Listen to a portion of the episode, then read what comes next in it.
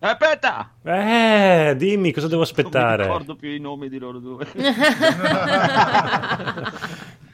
Giovanni e Gianmarco. Esatto. Ok. Eh, che me li ero scritti, che professionista che sono. Comunque siamo già live, quindi ciao, benvenuti. Allora sei un bastardo, buon anno. Sigla. Sigla, proprio così. Oh, ti ordino sigla.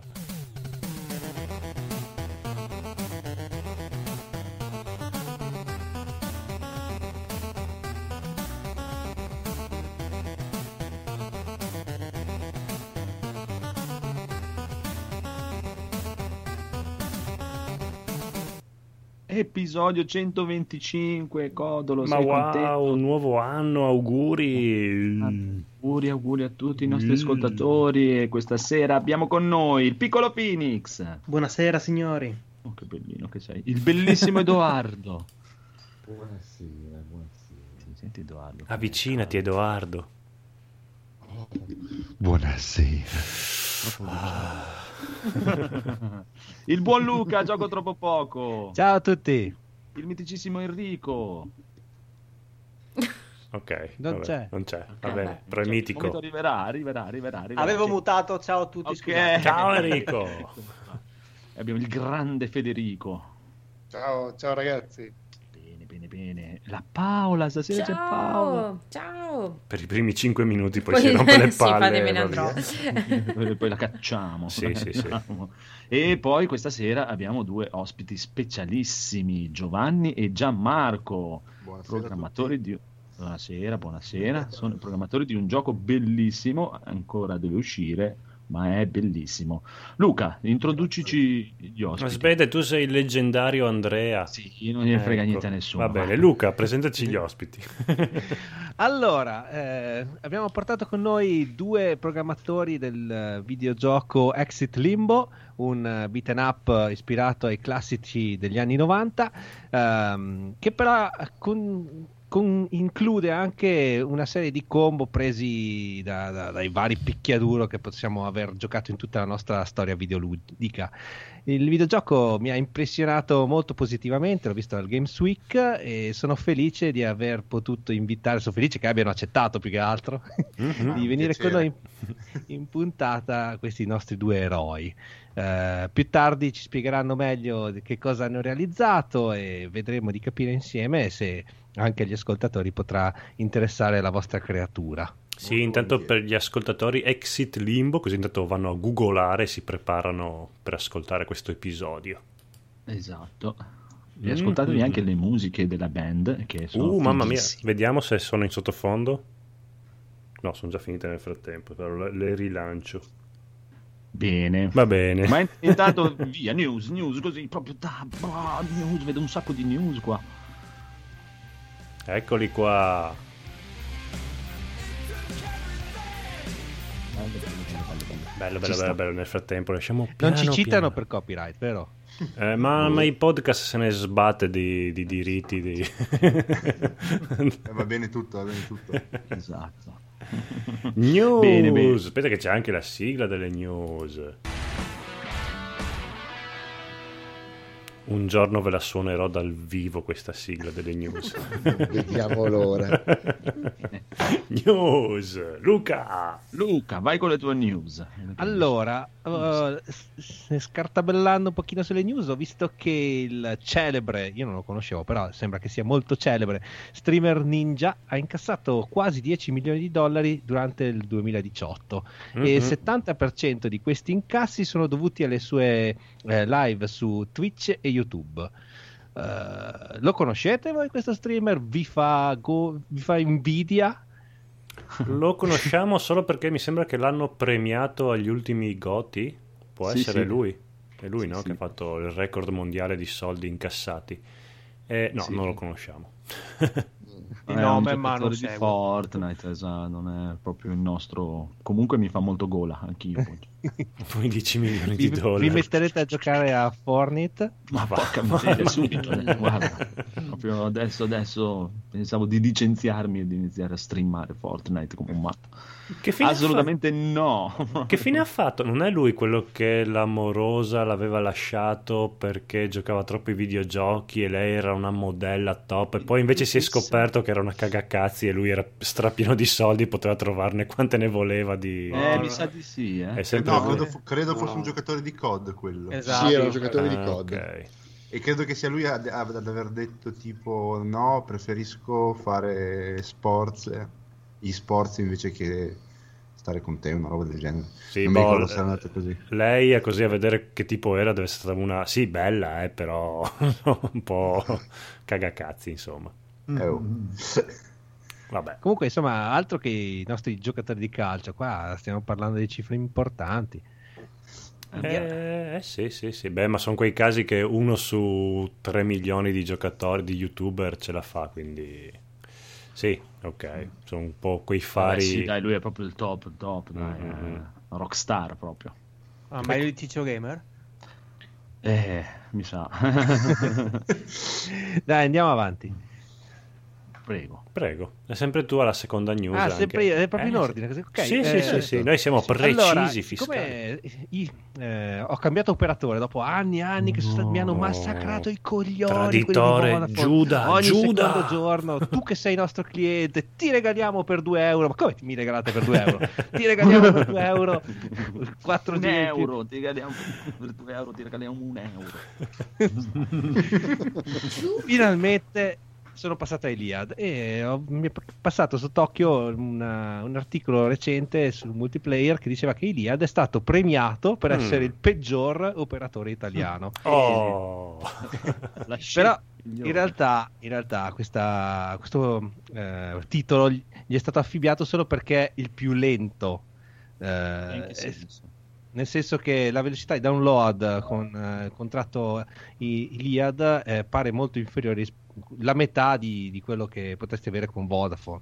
Mm. Eh, però siamo sinceri, paghi una miseria. Io adesso pago intorno, mi sembra meno di otto euro al mese eh, per avere cinquanta giga eh, di, di, di scaricabili, chiamate illimitate, S M S. Sì, sono anch'io sulla barca di Iliad comunque. E come vi trovate? Da io qualche guarda. mese io avevo fatto l'offerta, l'offerta quella, quella iniziale che non era sette euro rotti ma era cinque virgola novantanove, quindi ho, ho trenta giga, ma venivo da Wind, in realtà ah. si appoggia a rete Wind, quindi il download è alla, pe- alla meglio come quello di Wind, okay. Io non ho sentito differenze.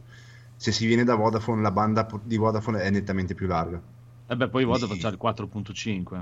Eh, e poi più che altro tutti quelli che sono stati a Vodafone recentemente erano andati a H O, H O come si chiama, uh-huh. e sì.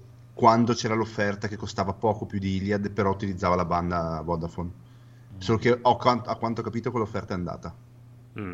per ora. Però ho un amico che è passato a H O e ha detto che è stata una bella mossa. Però anche io con Iliad sono contento. No, sì, più che sì. altro che Vodafone, io sono, ho avuto la stessa esperienza di Luca. Se sei il loro vecchio cliente, eh, sotto i quindici euro ormai no, non riesci perché ti aggiungono pacchetti su pacchetti. Eh, esatto. Eh, se sei nuovo che devi andare, invece paghi una miseria a Vodafone. Mm.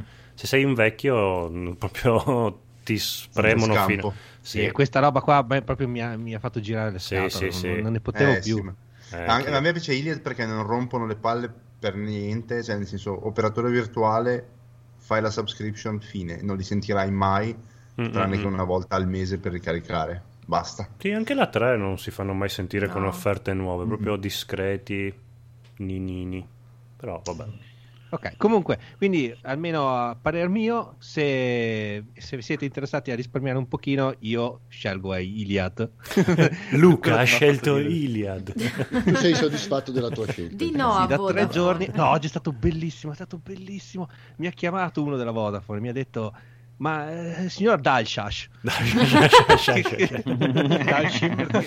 perché non, so, non era in grado di dire il mio cognome, comunque eh, signor Dalshash, eh, visto che lei è un nostro cliente. Eh no, eh, eh, eh no. Caro mio, credevate non sono più vostro cliente. Io ho cambiato anche il cognome. Come? Esatto. E me lo dici così? Bene. Bene. Com- comunque mi hai convinto, voglio cambiare anch'io, voglio cambiare perché... Ma come, tu sei Wind dal... non paghi niente, sei il primo socio. Io, sei primo, io pago dodici euro adesso. Quanto? Quanto? dodici euro. Cambia Cazzo, subito, domani duemila... vai. Nel duemiladiciotto. Sei diciannove. Eh, hanno cambiato, fino a poco tempo fa pagavo dieci euro e zero otto. Ma quanti giga avevi? sei. Mm. Cambia immediatamente. Il flat dei, dei giga, scusa. Sì, ma il flat eh, è, è, quello lì, sì, avevate ragione voi, è il flat quello di merda, non è il flat cazzo. Ah, ok. Cioè, non, è, non esiste quella cosa. Strano. È arrivato un messaggino, sì, cioè, ma perché ci ha mandato un messaggino, no? Ah, adesso i clienti Wind siete tutti flat eh, con internet illimitato. Sì, però finiti i tuoi giga vai ma pianissimo. Esatto, okay. Grazie al cazzo. No? trentadue k. Fa anche il si attacca il modem. Comunque avevano passato dieci dieci euro e otto centesimi. Prima mm. pagavo dieci euro, poi mm. dieci euro e otto centesimi eh, quando c'era il discorso delle quattro settimane. Adesso che hanno tolto il discorso delle quattro settimane, che è ritornato mensile, sì. dodici euro e cinquanta. Domani vai no, subito no. a cambiare. Vabbè, ma adesso è così che funziona il giochino: cambi e ti fai richiamare. No, adesso io vado, vado via Iliad e vaffanculo e cambio tutto, proprio cambio anche il numero e non lo do più a nessuno. Neanche, ne, soprattutto e neanche alla mia amorosa. Okay. Ti sta ascoltando. Ti crediamo tutti, guarda. Non sopporto la gente che mi telefona. Anzi, a parte che generalmente tengo, tengo il telefono in modalità, praticamente se non ho il numero salvato in memoria, in rubrica non mi puoi chiamare. Mm. Mamma mia che... che antipatico no, no. che sei. Sì, no, no se, se, ho, se ho il numero in rubrica, cioè la gente che conosco mi può telefonare, ma il num- le, le chiamate, quelle commerciali, non mi arrivano mai. Va bene, l'abbiamo poi... capito che non voglio, non voglio essere chiamato. Andiamo avanti. Luca, Jack Andiamo Black, cosa sempre ha fatto allora, questo matto di Jack allora, Black? Allora, è nato un nuovo concorrente per PewDiePie e per Ninja. No, per, vi- per Vito Iuvara di Rincast è nato un nuovo concorrente. Perché è il suo sosia. Comunque sì, è nato un nuovo concorrente degli youtuber italiani. Quindi Jack Black ha aperto il suo canale dedicato ai videogiochi. Uh, eh, questo non ca- lo sapevo. Il canale si chiama Jeb- Jeblinski Games, mm-hmm. ha aperto il ventuno dicembre e, si- e ad oggi conta già due milioni e sei eh, di iscritti, mm. pubblicando tre video, di cui uno è "Ciao a tutti, ho aperto il canale". Esatto, eh. Grazie, siamo un milione. Esatto. E oggi do...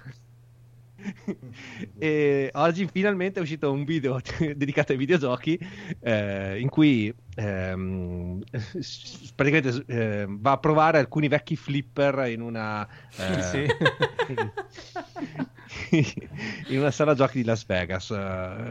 A me piace tantissimo il Il personaggio, il personaggio di Jack Black, ah, e beh, mi sì. sono iscritto subito proprio. Io mi sono iscritto adesso guardando la copertina del canale e basta. Cioè mi basta per iscrivermi.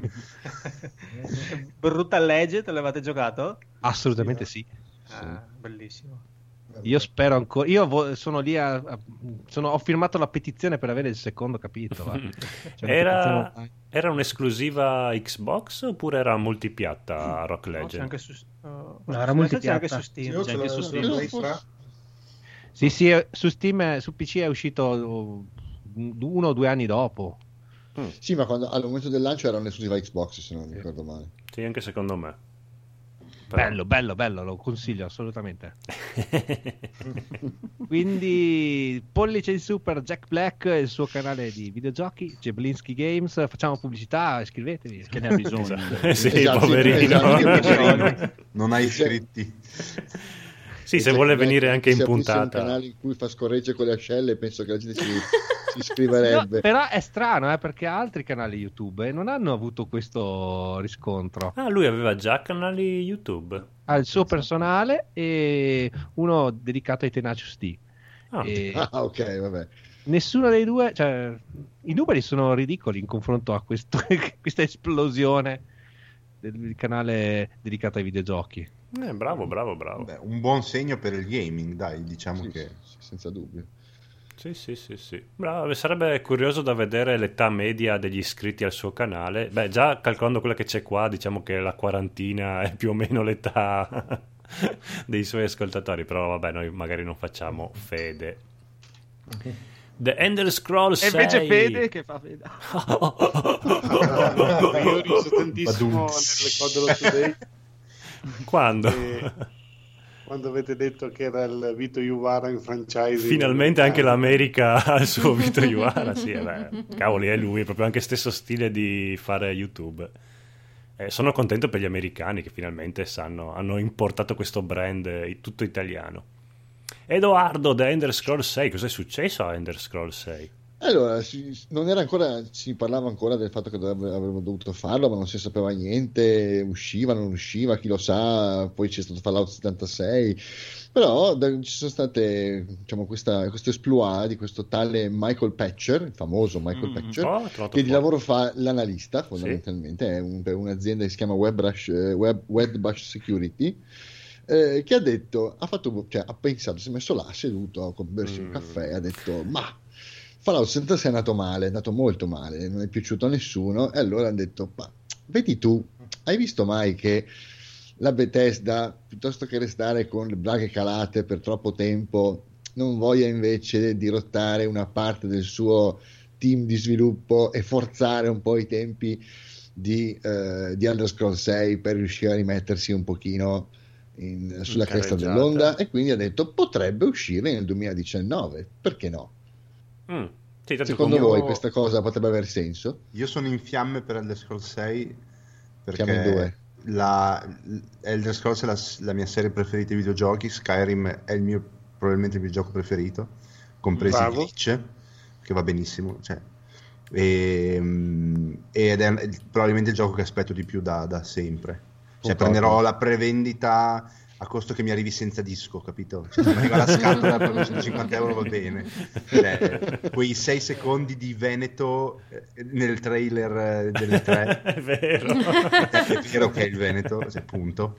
Eh, questa è sta roba del Veneto. Eh, perché hanno fatto, vabbè, la gente è scoppiata dopo dieci secondi che è uscito il video, hanno fatto l'analisi de- dei monti che, che c'erano dietro la schiena. Ah. Sembrava, sembrava, non, non mi ricordo. Le cime di Lavaredo. Sì, ah, e okay. Poi c'era anche la costa che sembrava quella proprio di Venezia. Jesolo. Elder Scrolls sei Venezia. E, e sì, eh, spero tanto che... Io ho scommesso con amici che esca tipo Q tre duemiladiciannove. Spero di no. Perché? Perché speri di no? Perché hanno assolutamente bisogno di ricostruire completamente il loro motore grafico che fa cagarissimo. Eh, eh, effettivamente. Cioè, ma se tanto non... ci pensano le mod, dai. No, se non si mettono... Cioè, se, Elder, eh, secondo me Elder Scrolls sei è il loro punto di non ritorno.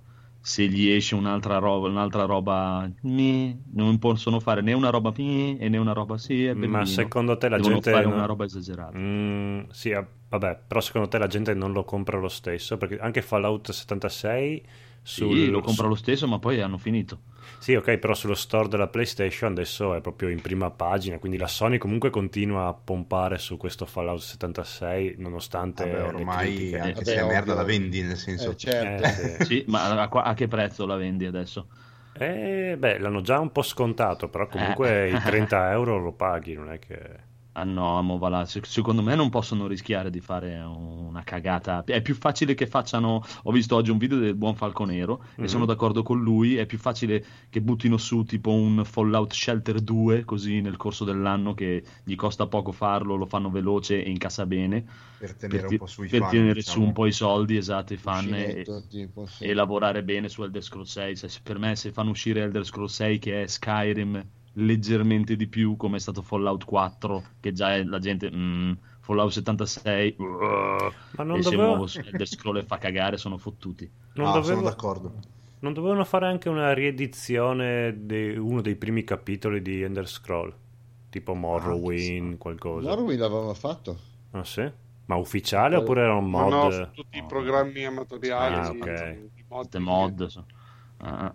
Non lo so, non lo so. Io, cioè, io spero di no. Cioè, anzi, proprio spero che non si diano nel panico totale. Dire sì, dai, facciamolo, facciamolo uscire, che abbiamo bisogno di farlo uscire. Eh, com'è? Però hanno bisogno, perché penso che siano veramente ah, alla, hanno bisogno, alla canna. Cioè, loro hanno cose, adesso riesce...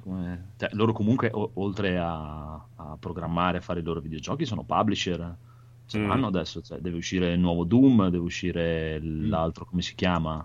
L'altro di I D. Ah, Wolfenstein? Wolfenstein? No. Wolfenstein. A parte Wolfenstein, no, quello dai, quello un post apocalittico. Ah, è Rage. È Rage, quello, cioè, non è che non hanno niente da far uscire per tirare sì, su i soldini, eh. Sì, Wolfenstein. Ma più che una questione di soldi, penso sia una questione di immagine, su quello su cui loro fa, su cui questo qua ha fatto la valutazione. È mm. più che altro una questione di immagine, cioè il voler ri- ritornare un po' in auge come Bethesda. Per far, per far capire che loro sono in grado ancora di fare gioconi nonostante tutto, cioè, eh, ma... gli ultimi scivoloni sono stati semplicemente scivoloni. Eh, ho capito, però eh, se, io, se, io se, se non tanto. ce l'hanno pronto e, e lo lasciano per farlo uscire perché lo devono far uscire, non, non lo so mm. che, eh, sì. idea Galva- che, che buona idea possa essere. Chissà, chissà. Poi oh, sicuramente magari se non è duemiladiciannove primi del duemilaventi quello lì è il titolo di lancio delle prossime console. Ah, anche io, cioè, io spero spero proprio mm. se... sì sì se, fanno, così, se mi fanno, se la, sono se mi fanno quella brutta di... cosa di fare una console con quel gioco eh, che, che, che esce insieme, io ci lascio, tipo vendo parte della mia casa per comprarla. Spero davvero, spero davvero che non le facciano uscire con la PlayStation cinque, allora la compro solo per avere la roba più grossa che c'è di Elder Scrolls sei, cioè. Abbiamo capito eh, che da quel punto di vista lì sei un po' debole. Avete non trovato è... il mio tallone, ragazzi. Sì, non hai cioè, molta forza di volontà. Se c'è qualcosa che c'entra con Skyrim e Elder Scrolls io sono morto, cioè mi potete manipolare come volete. Il tuo capitolo preferito? Eh, quello allora, che hai nel cuore, diciamo legame, legame emotivo mm. Skyrim, per la semplice ragione che mi sono perso nel leggere i libri, nel fare le quest, nel parlare con i personaggi, sì, nel fare tutto mm-hmm. e questo mi ha dato anche un po' in culo il discorso dei glitch e dei bug che c'erano all'inizio. E per quanto riguarda invece il gameplay puro, forse è perché ero più piccolo, però Oblivion forse mm. beh Oblivion mm. quando è uscito era veramente rivoluzionario, era grosso, molto potente. Sì. Beh, quello comunque che a me, cioè, per dei bug, roba non me ne è fregato niente, mie trecento ore me le sono sparate. Anch'io. La, la, cosa, la cosa che mi è piaciuta meno di Skyrim è la semplificazione che hanno fatto del, del, del gioco di ruolo. Ah, ok, dei vari sì. rami evolutivi che potevi sì. prendere. Sì.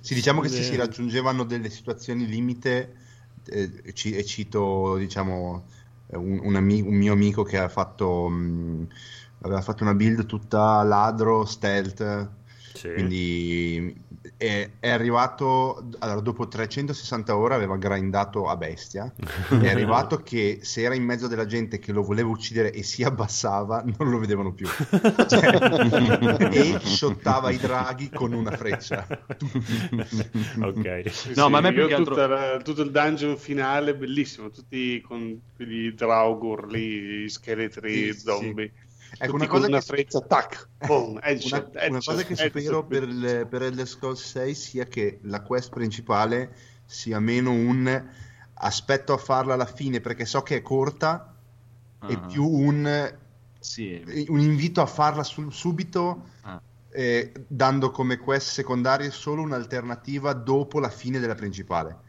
Che questa è un po' una critica che ho sempre fatto io a quel modo di fare le quest. Cioè, mm. se uno gioca le secondarie prima o dopo non conta.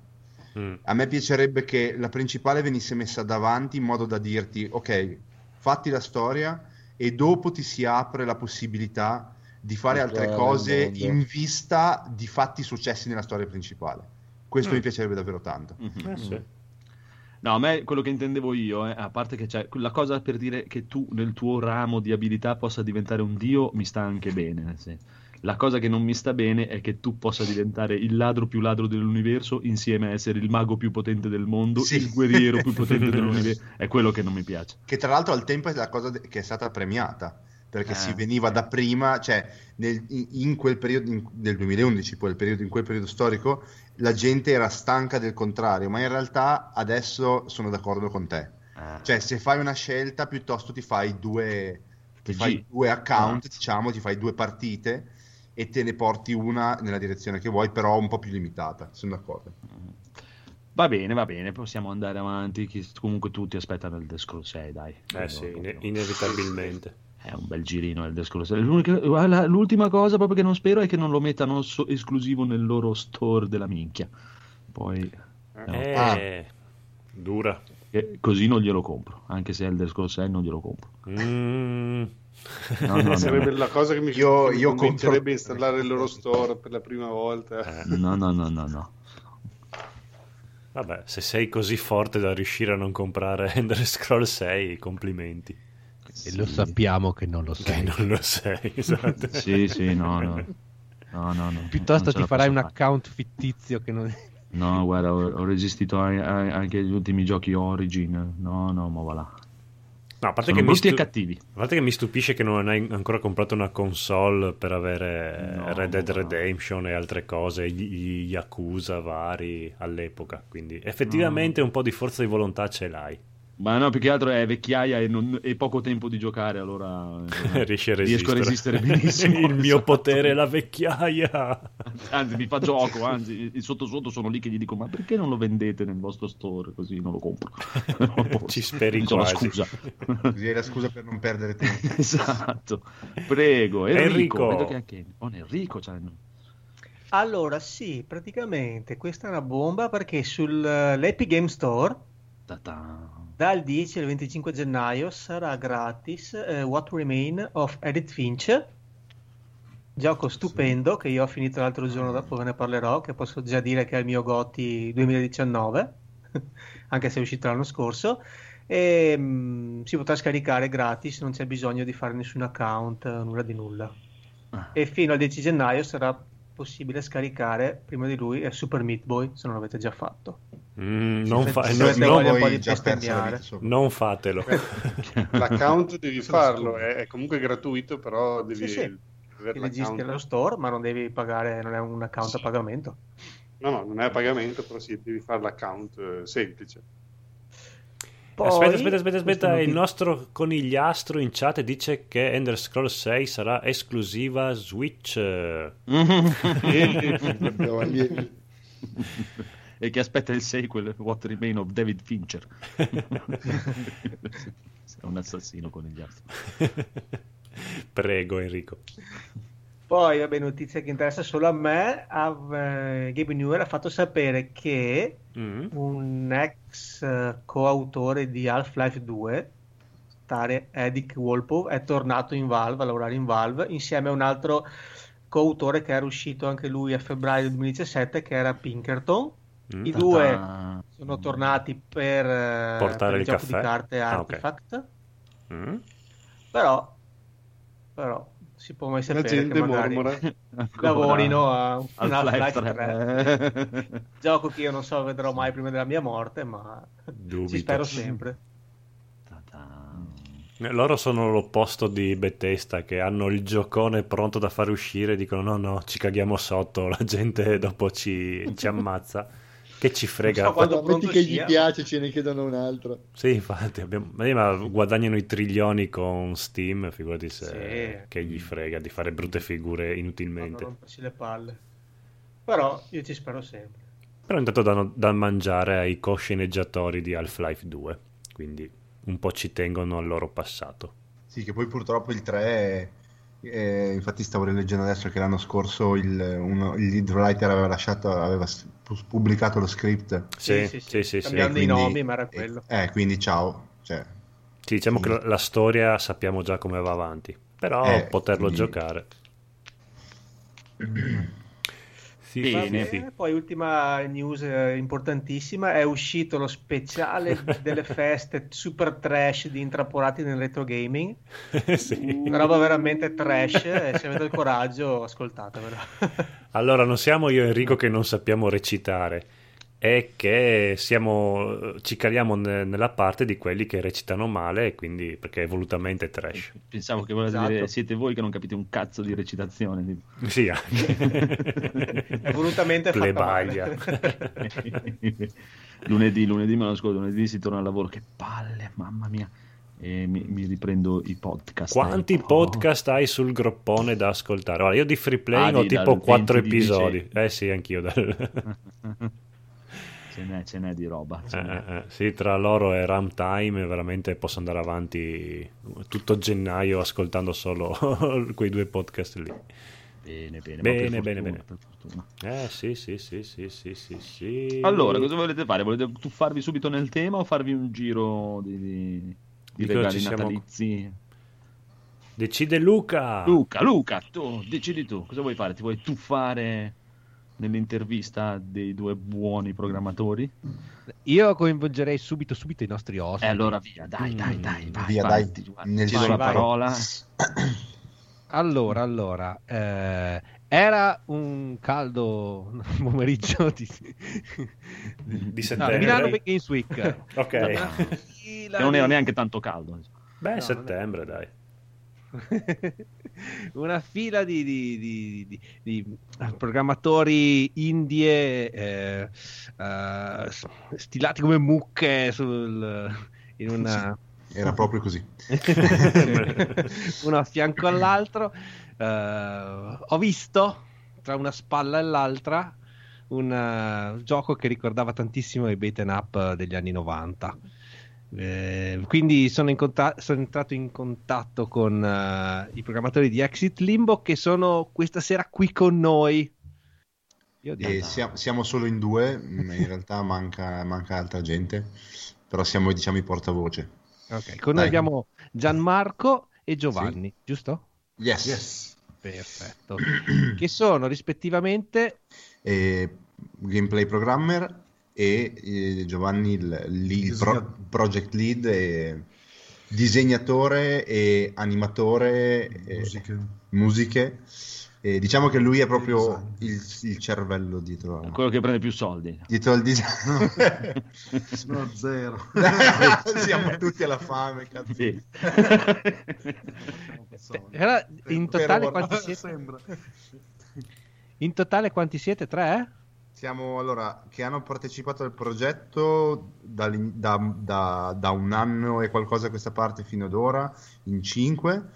Poi tra chi c'è, c'è e chi è andato, adesso siamo in tre, siamo in quattro, ehm, che sono io come programmatore, l'unico programmatore, e ehm, prima ce n'era un altro che poi, diciamo, ha intrapreso un'altra strada lavorativamente parlando, e Giovanni qui con me, che lui c'è sempre, eh, project lead, che ci spinge tutti verso il fare la fame.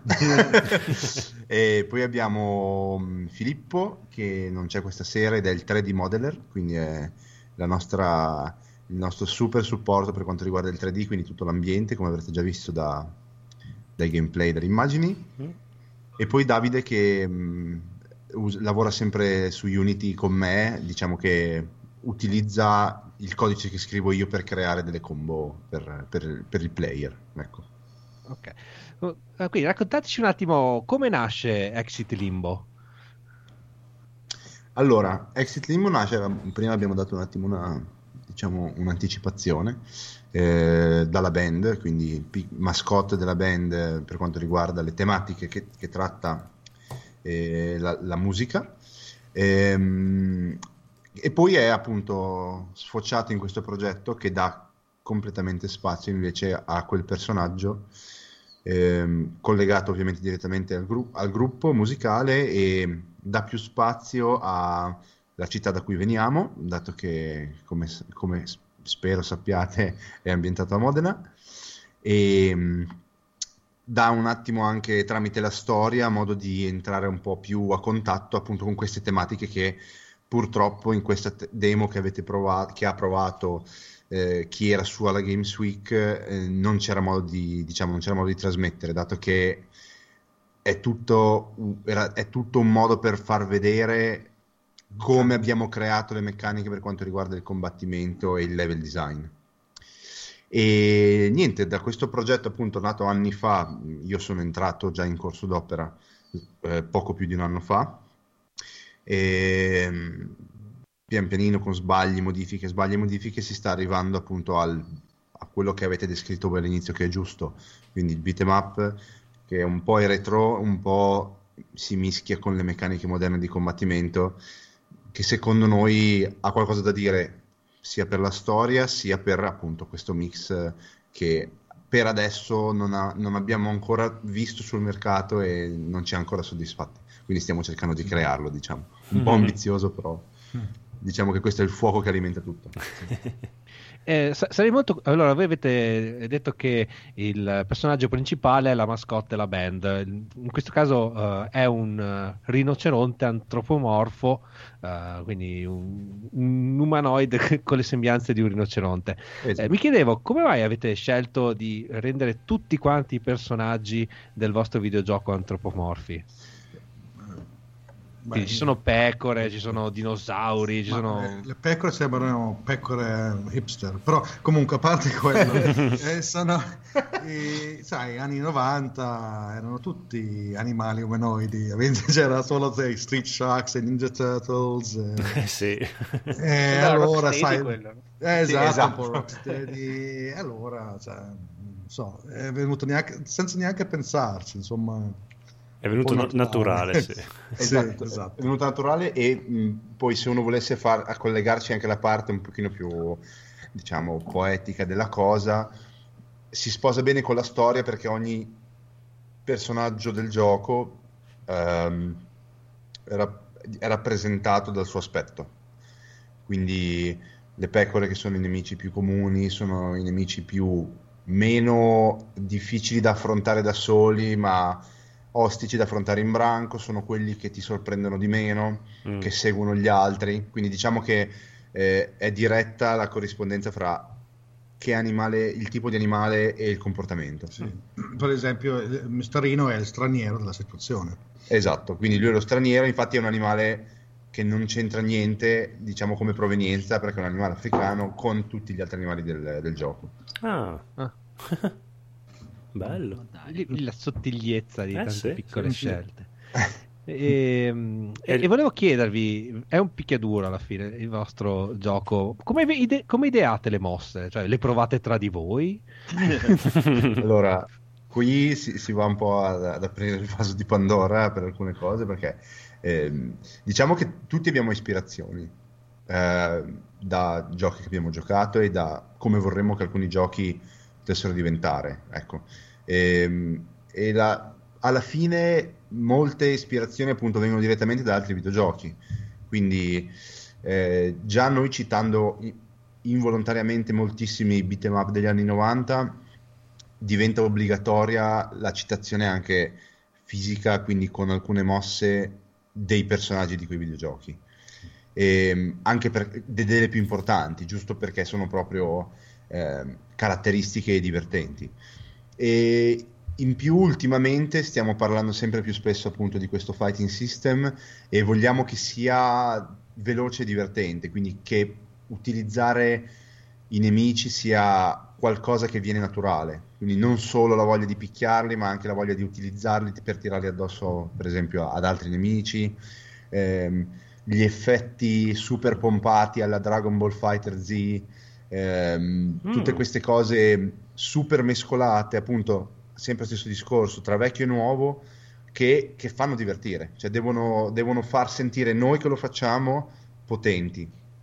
C'è anche un aspetto tecnico, um, cioè il fatto che in realtà i personaggi sono due D, mm-hmm. non sono modelli tre D, allora certe mosse non le puoi fare, sono certe cose tipo un roundhouse kick non lo puoi fare. Mm. Uh, perché è proprio un puppet due D, allora devi anche inventare, cioè a volte comincia anche proprio dall'animazione, prova a animare e vedere, ma oh, questo è figo, allora come potrebbe funzionare, poi vedi che dopo non funziona per niente, ritorni, rianimi, provi di nuovo, insomma è tutto un tentare. Sì, esatto, di, sì, partono tutte le ispirazioni, però esatto, come questa è una cosa importante, perché da una parte la cosa dell'avere i personaggi due D nel mondo tre D è bello perché ci sta con tutto questo appunto discorso del mix tra vecchio e nuovo, eccetera. È anche fattibile per noi che siamo un team. Esatto, piccolo. Però dall'altra parte ci dà delle grandi limitazioni, perché fare, non so, un attacco laterale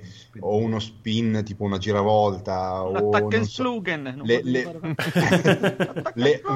la manata che da Donkey Kong in Smash, per dire, non la possiamo fare perché, o, no, o meglio, non la possiamo fare direttamente col personaggio, dovremmo ricorrere a effetti eh, speciali che ti danno l'idea che il personaggio si muova appunto anche ruotando, cosa che non, che non possiamo fisicamente fare. Eh, quindi sì, è un mix tra ispirazioni e di che cosa vorremmo vedere noi per divertirci, e un mix anche di limiti che ci siamo imposti noi con questa scelta di design, eh, appunto scegliendo i personaggi in due dimensioni. E, eh, sviluppate per P C? Il gioco uscirà solo per P C? Allora, questa è una domanda un po' presto da porsi. No, nel senso che noi vorremmo uscire su più console possibili, semplicemente perché voglia... noi vogliamo che questo gioco venga giocato, quindi raggiungere un pubblico maggiore, il più, cioè il più vasto possibile. Eh, noi per sviluppare usiamo Unity, quindi in realtà di limitazioni a livello di piattaforme su cui esportare non ne abbiamo. Eh, possiamo esportare su Switch, su PlayStation, su Xbox, P C, senza nessun tipo di problema. Eh, dipende tutto in questo caso da, nel caso in cui uno venga finanziato con successo da un publisher, da quale eh, decisione si prende questo, appunto, questa figura, eh, che si tratti di un'esclusiva per una certa console, che si tratti di eh, fare prima il P C per vedere come va e poi andare sulle altre. Insomma, sono cose che sono anche proprio dettate non solo dalla nostra volontà, ma anche da dai piani di business che non toccano noi direttamente, ma qualcuno che potrebbe, diciamo, eh, a cui potrebbe piacere il progetto per pubblicarlo, ecco. Adesso non so se questa è una, è una domanda un po' troppo prematura, eh, come si fa a definire requisiti minimi e consigliati di un gioco per P C? Mm-hmm. Allora, bisogna intanto sape- sapere mh, che strumenti si è, si è usati per, per svilupparlo, quindi Um, faccio un esempio: Guacamelee, che non so se avete giocato. Sì, io sì. Ok, bene. Um, è un gioco che è stato sviluppato, oh, anche altri, Braid, Fez, Super Meat Boy, uh-huh. The Witness, eh, sono tutti giochi stati, che sono stati sviluppati su dei game engine proprietari, quindi sviluppati da zero, eh, dai programmatori, eh, puntando esclusivamente alle feature che interessavano direttamente il gioco. Ehm, quindi sono molto snelli, e questo permette, a patto che uno sia coi controcoglioni, perché bisogna essere davvero bravi, eh, permette di avere un, un, un, un prodotto esportato molto snello che può andare davvero su qualsiasi piattaforma. Noi stiamo usando, per mh, ragioni di eh, tempo, ragioni di persone che abbiamo e ragioni estetiche del gioco, stiamo usando Unity, che è un engine super, diciamo, generico, ehm, che come Unreal e come CryEngine e come altri si porta dietro qualche pesantezza, perché eh, può essere utilizzato per fare potenzialmente qualsiasi tipo di gioco. Eh, la prima cosa da fare appunto è valutare questa cosa assieme a quanto si è stati bravi ad ottimizzare il gioco in sé, quindi eh, non sprecare risorse fondamentalmente quando si programma il gioco. Dopodiché eh, bisogna valutare la vastità della cosa, cioè è un gioco open world, sì, no? Se sì, eh, quanto spazio renderizza davanti al player, per esempio, quanto mondo ti fa vedere mentre si gioca, e soprattutto voglia, voglio supportare grafiche a risoluzioni eh, elevate. Eh, se sì, dopo le cose iniziano a cambiare, ecco. Eh, noi ci stiamo puntando a livello di estetica a una grafica anche per il tre D abbastanza, diciamo, semplificata, per eh, immergersi direttamente con le sprite che sono due D, e quindi per non creare uno stacco esagerato fra una grafica che sarebbe, diciamo, realistica, che non sarebbe, non si, non si sposerebbe così bene. E quindi diciamo che è presto per farlo, però noi puntiamo a livello di ottimizzazione di stare sulla fascia medio-bassa dei dispositivi, quindi di permettere a chi ha un portatile un po' messo malino eh, di poter giocare senza nessun problema. Mm-hmm. Okay. Lo definite eh. Dopo però, per capire esattamente su cosa può girare o non, si, si appoggia dai game tester. Sì, cioè uno, uno può fare dei test, servizio proprio. Sì, una volta finito il gioco poi si, si è una cosa banalmente proprio empirica, si prova su dispositivi di un certo tipo di fascia e, e si valuta se quella è un, è, soddisfa il fatto che il gioco vada flu- in maniera fluida.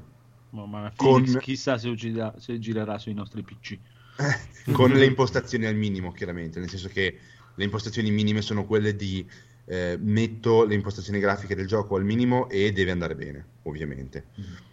E poi, n- n- nel senso, n- a non interessa per ora supportare il quattro K e, e-, e su. Eh, però diciamo che sì, è un po' prestino, però noi puntiamo a essere sulla fascia, diciamo, alme- almeno media e alla meglio bassa per quanto riguarda il poterlo giocare tranquillamente. Mm. Uh, avete chiesto dei finanziamenti per sviluppare il gioco? Avete aperto delle campagne Kickstarter, delle pagine Patreon? Allora, eh, siamo in questo periodo da proprio da qualche mese, pochi mesi, eh, alla ricerca seria di, di finanziatori, dato che abbiamo raggiunto uno stato, stiamo raggiungendo eh, uno stato della nostra demo che, si è, che è su, almeno sufficiente per quanto riguarda le nostre eh, pretese. Eh, per rappresentare quello che sarà il gioco finale, quindi insomma che il fighting system sia ben calibrato, che possiamo far vedere le feature più grosse del gioco, e quindi sì, eh, siamo, abbiamo già mandato qualche richiesta, stiamo collaborando, ci sono, insomma, le acque si stanno muovendo e speriamo entro uno o due mesi di iniziare a a fare le cose sul serio. Ma quindi cercate proprio un finanziatore, non avete pensato di autofinanziare autofinanziare non è giusto, di richiedere, la finanzia- di richiedere il finanziamento da parte di sostenitori con eh, siti come ad esempio Patreon? Questi allora que- quelle soluzioni sono valide, bisogna però pensarle bene, nel senso che noi ce, ce le stiamo dando un po' come seconda scelta, visto che comunque per poter iniziare, per poter ricevere un finanziamento su piattaforme così ehm, quotate e così piene di utenti e di progetti, bisogna fare anche una campagna di promozione che costa tanto. Mm-hmm. E quindi è un po' un controsenso, nel senso che per guadagnare soldi bisogna prima spenderne abbastanza per, per, per, per poter eh, pubblicizzare il progetto. Mm. Eh, quindi prima di buttarci su questa cosa e di farla andare male per colpa della fretta o per colpa di, di mancanze a livello economico, stiamo cercando prima eh, la via del, appunto, di, di un finanziatore esterno che ci possa anche guidare per quanto riguarda eh, il marketing del prodotto una volta finito lo sviluppo, visto che eh, noi, essendo in pochi, abbiamo bisogno di un supporto diretto per quanto riguarda questi, diciamo, tutti questi ambiti. È la vostra prima esperienza di sviluppo, sviluppo videogiochi per tutti quanti i membri del gruppo, oppure avete un, qualcuno di più navigato al vostro interno? Eh, per quanto riguarda un progetto così serio, sì. Poi vabbè, io da programmatore ehm, a, cioè da, da programmatore videogiocatore mh, programmo videogiochi, piccoli videogiochi e piccole cose per me da molto tempo. Eh, anche solo per capire come funzionano certe piattaforme, come funzionano certi engine, proprio anche per una curiosità tecnica.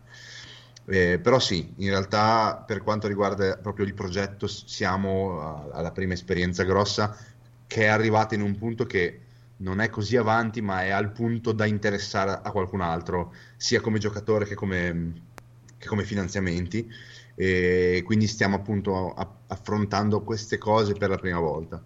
E, però ci stiamo facendo in quattro per riuscire a, ehm, a essere seria, a, a, a presentare il gioco come si deve, a fornire materiale il più professionale possibile, chiedendo anche consigli esternamente, ecco.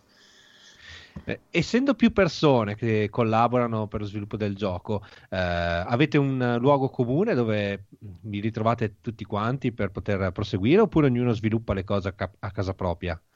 Eh, generalmente abbiamo i nostri headquarters, che è l'ufficio da cui stiamo facendo ora questo, questo podcast, e sono, è un ufficio di coworking in cui lavoriamo ognuno sui, diciamo, per i fatti propri, eh, um, al, al proprio lavoro quotidiano, che è sia programmazione, modeling, tre D, insomma tut, il nostro campo lo facciamo anche in ambito industriale per altre ragioni, e abbiamo una scrivania ognuno qui e mh, usiamo questo posto sia per fare il nostro lavoro che per lavorare sul gioco, dato che siamo letteralmente a un metro di distanza, ed è la cosa più conveniente. Eh, questo volevo chiedere, allora, quindi se collaborate faccia a faccia, eh, quanto è importante questa, questa situazione, questa, questa, um, potersi vedere e chiacchierare eh, uno di fronte all'altro? È essenziale, secondo me, eh, veramente, specialmente se siete alle prime armi, se state testando le cose, bisogna essere vicino all'altro per spiegare un po' dove si vuole arrivare, testare una cosa, guardarla insieme, valutare insieme. Ci, ci vuole molto dialogo, molto ehm, che sì, sicuramente si potrebbe fare in altri modi staccati, però sarebbe molto, molto più lungo, brigoro, sì, un po' brigoso, perché eh, noi col fatto che abbiamo comunque una persona sola per, per ogni ambito, quindi per programmazione, modeling tre D e disegno e animazione, eh, c'è proprio il bisogno di comunicare, perché diciamo che è una struttura che ricalca quelle degli, degli studios un po' più grossi, e, mentre se fossimo stati molto più, diciamo, dispersi dis- o dispersi o addirittura che più multitasking, quindi molti sono i casi di sviluppatori anche da soli che si fanno disegno, animazione e programmazione, lì è chiaro che si, si deve soltanto gestire se stessi, ehm, oppure l'altro caso che è comune è quello in cui c'è l'ideatore del progetto che mh, paga, diciamo, eh, outsourcing per certi asset o per certe cose. Allora in quel caso ci può stare che il tipo che ti fa il tre D abita in Brasile e vi sentite via Skype ogni settimana e il tipo ti fa gli asset tre D, però bisogna essere uno molto decisi su cosa fare, mm. perché i tempi per correggere gli errori sono molto più dilatati, e due, eh, saper bene chi contattare, perché se si sbaglia persona è un attimo sprecare soldi o tempo. Quindi noi abbiamo questa fortuna, diciamo, di poterci dividere eh, i compiti in modo esclusivo, quindi ognuno fa soltanto quello che, deve, che sa fare nel proprio campo, ma appunto per questa cosa la comunicazione è essenziale, e nonostante ci sia la comunicazione, se non si ha esperienza bisogna fare cose e sbagliarle, e quindi non immagino come sarebbe se non ci vedessimo mai di persona, insomma saremmo ancora meno che la metà di quello che abbiamo fatto ora di sicuro. Perfetto, eh, un paio di domande ancora. Forse, eh, avete mostrato il vostro gioco in diverse occasioni, sì. eh, qual è la critica più pesante che avete ricevuto, quella che vi ha proprio fatto male? Allora, in realtà che ci abbia fatto male male nessuna, perché abbiamo dalla nostra che anche quando la, le meccaniche di gameplay non erano così on point, l'estetica è sempre stata davanti a tutto, quindi la maggior parte della gente diceva oh, wow che figata, è bello da vedere, basta. Però chi ci faceva le critiche un po' più di, di valore, che guardava un po' più di elementi di gameplay, è stata quella del fatto che comunque essendoci le sprite due dim- in due dimensioni ma che si muovono in profondità in uno spazio tre D, capitava che ehm, quando si cercava di picchiare un nemico ci fosse una minima differenza di spessore o di distanza che non si riusciva a controllare bene e che faceva andare a vuoto dei colpi. Mm. E di conseguenza prenderne, perché poi questo si ripigliava e arrivava e ti faceva, ti, ti dava un sacco di botte. E, cosa che abbiamo risolto da qualche settimana, qualche mese a questa parte, eh, implementando una piccola feature che fa sì che quando si inizia un attacco vicino, insomma diciamo a una certa distanza da un nemico, il personaggio viene diciamo avvicinato velocemente al nemico per favorire l'attacco. E questo ha dato un, un flow molto molto migliore al gameplay, adesso è, è, è decisamente un'altra cosa. E invece il, il commento più, più bello che avete ricevuto? Come che mister Case di Quantic Dream. Mm. Ah sì, abbiamo avuto la fortuna di far giocare un mesetto, poco più di un mese fa, a David Cage il gioco. Uh. E eravamo al Game Room, che tra l'altro Ne app- non mi hanno pagato per dirlo, però ne approfitto per eh, diciamo sottolineare quanto sia stato bello essere stato al Game Room, che è una fiera fatta apposta per far incontrare finanziatori e, e sviluppatori. E, e appunto tra gli ospiti di questa fiera c'era David Cage, tra altri, e, e ci ha, diciamo, ha provato un pezzettino del livello ed è stato, si è impressionato positivamente di, di, di come gli avevo, gli avevo raccontato anche della storia e, e del gameplay, quindi questa è stata, diciamo, una grande, una grande soddisfazione, ecco. Ma eh, io eh, faccio io una domandina, è una mia impressione, perché i personaggi sono in due D, però è una mia impressione o l'illuminazione è dinamica? Perché boh, mi sembra che il personaggio si muove destra e sinistra. Lascio la risposta all'artist, perché sì, qua ci sono tutte le sue lacrime e il suo sudore. Guarda, sì, è un puppet di sprite disegnati, no? Sì. Eh, ok. Dopo io vado a disegnare a mano dei Nomo Maps, che sono, eh, sono praticamente dei disegni trasparenti che lui fa sulle parti del corpo del, del, del, del personaggio, in due colori diversi che sono grigio e... Sì, dopo viene calcolato, sì, eh, bianco e nero. Bianco e nero in base a dove deve essere illuminata quella parte lì. E una volta fatta questa cosa su ogni parte del corpo di ogni personaggio in modo accurato, la luce re- riflette, fa luce e ombra nei punti che lui ha deciso, creando questa immagine sopra eh, al corpo del personaggio. Mamma mia. Ogni pixel disegnato del light map eh, rappresenta un, un spazio tre D.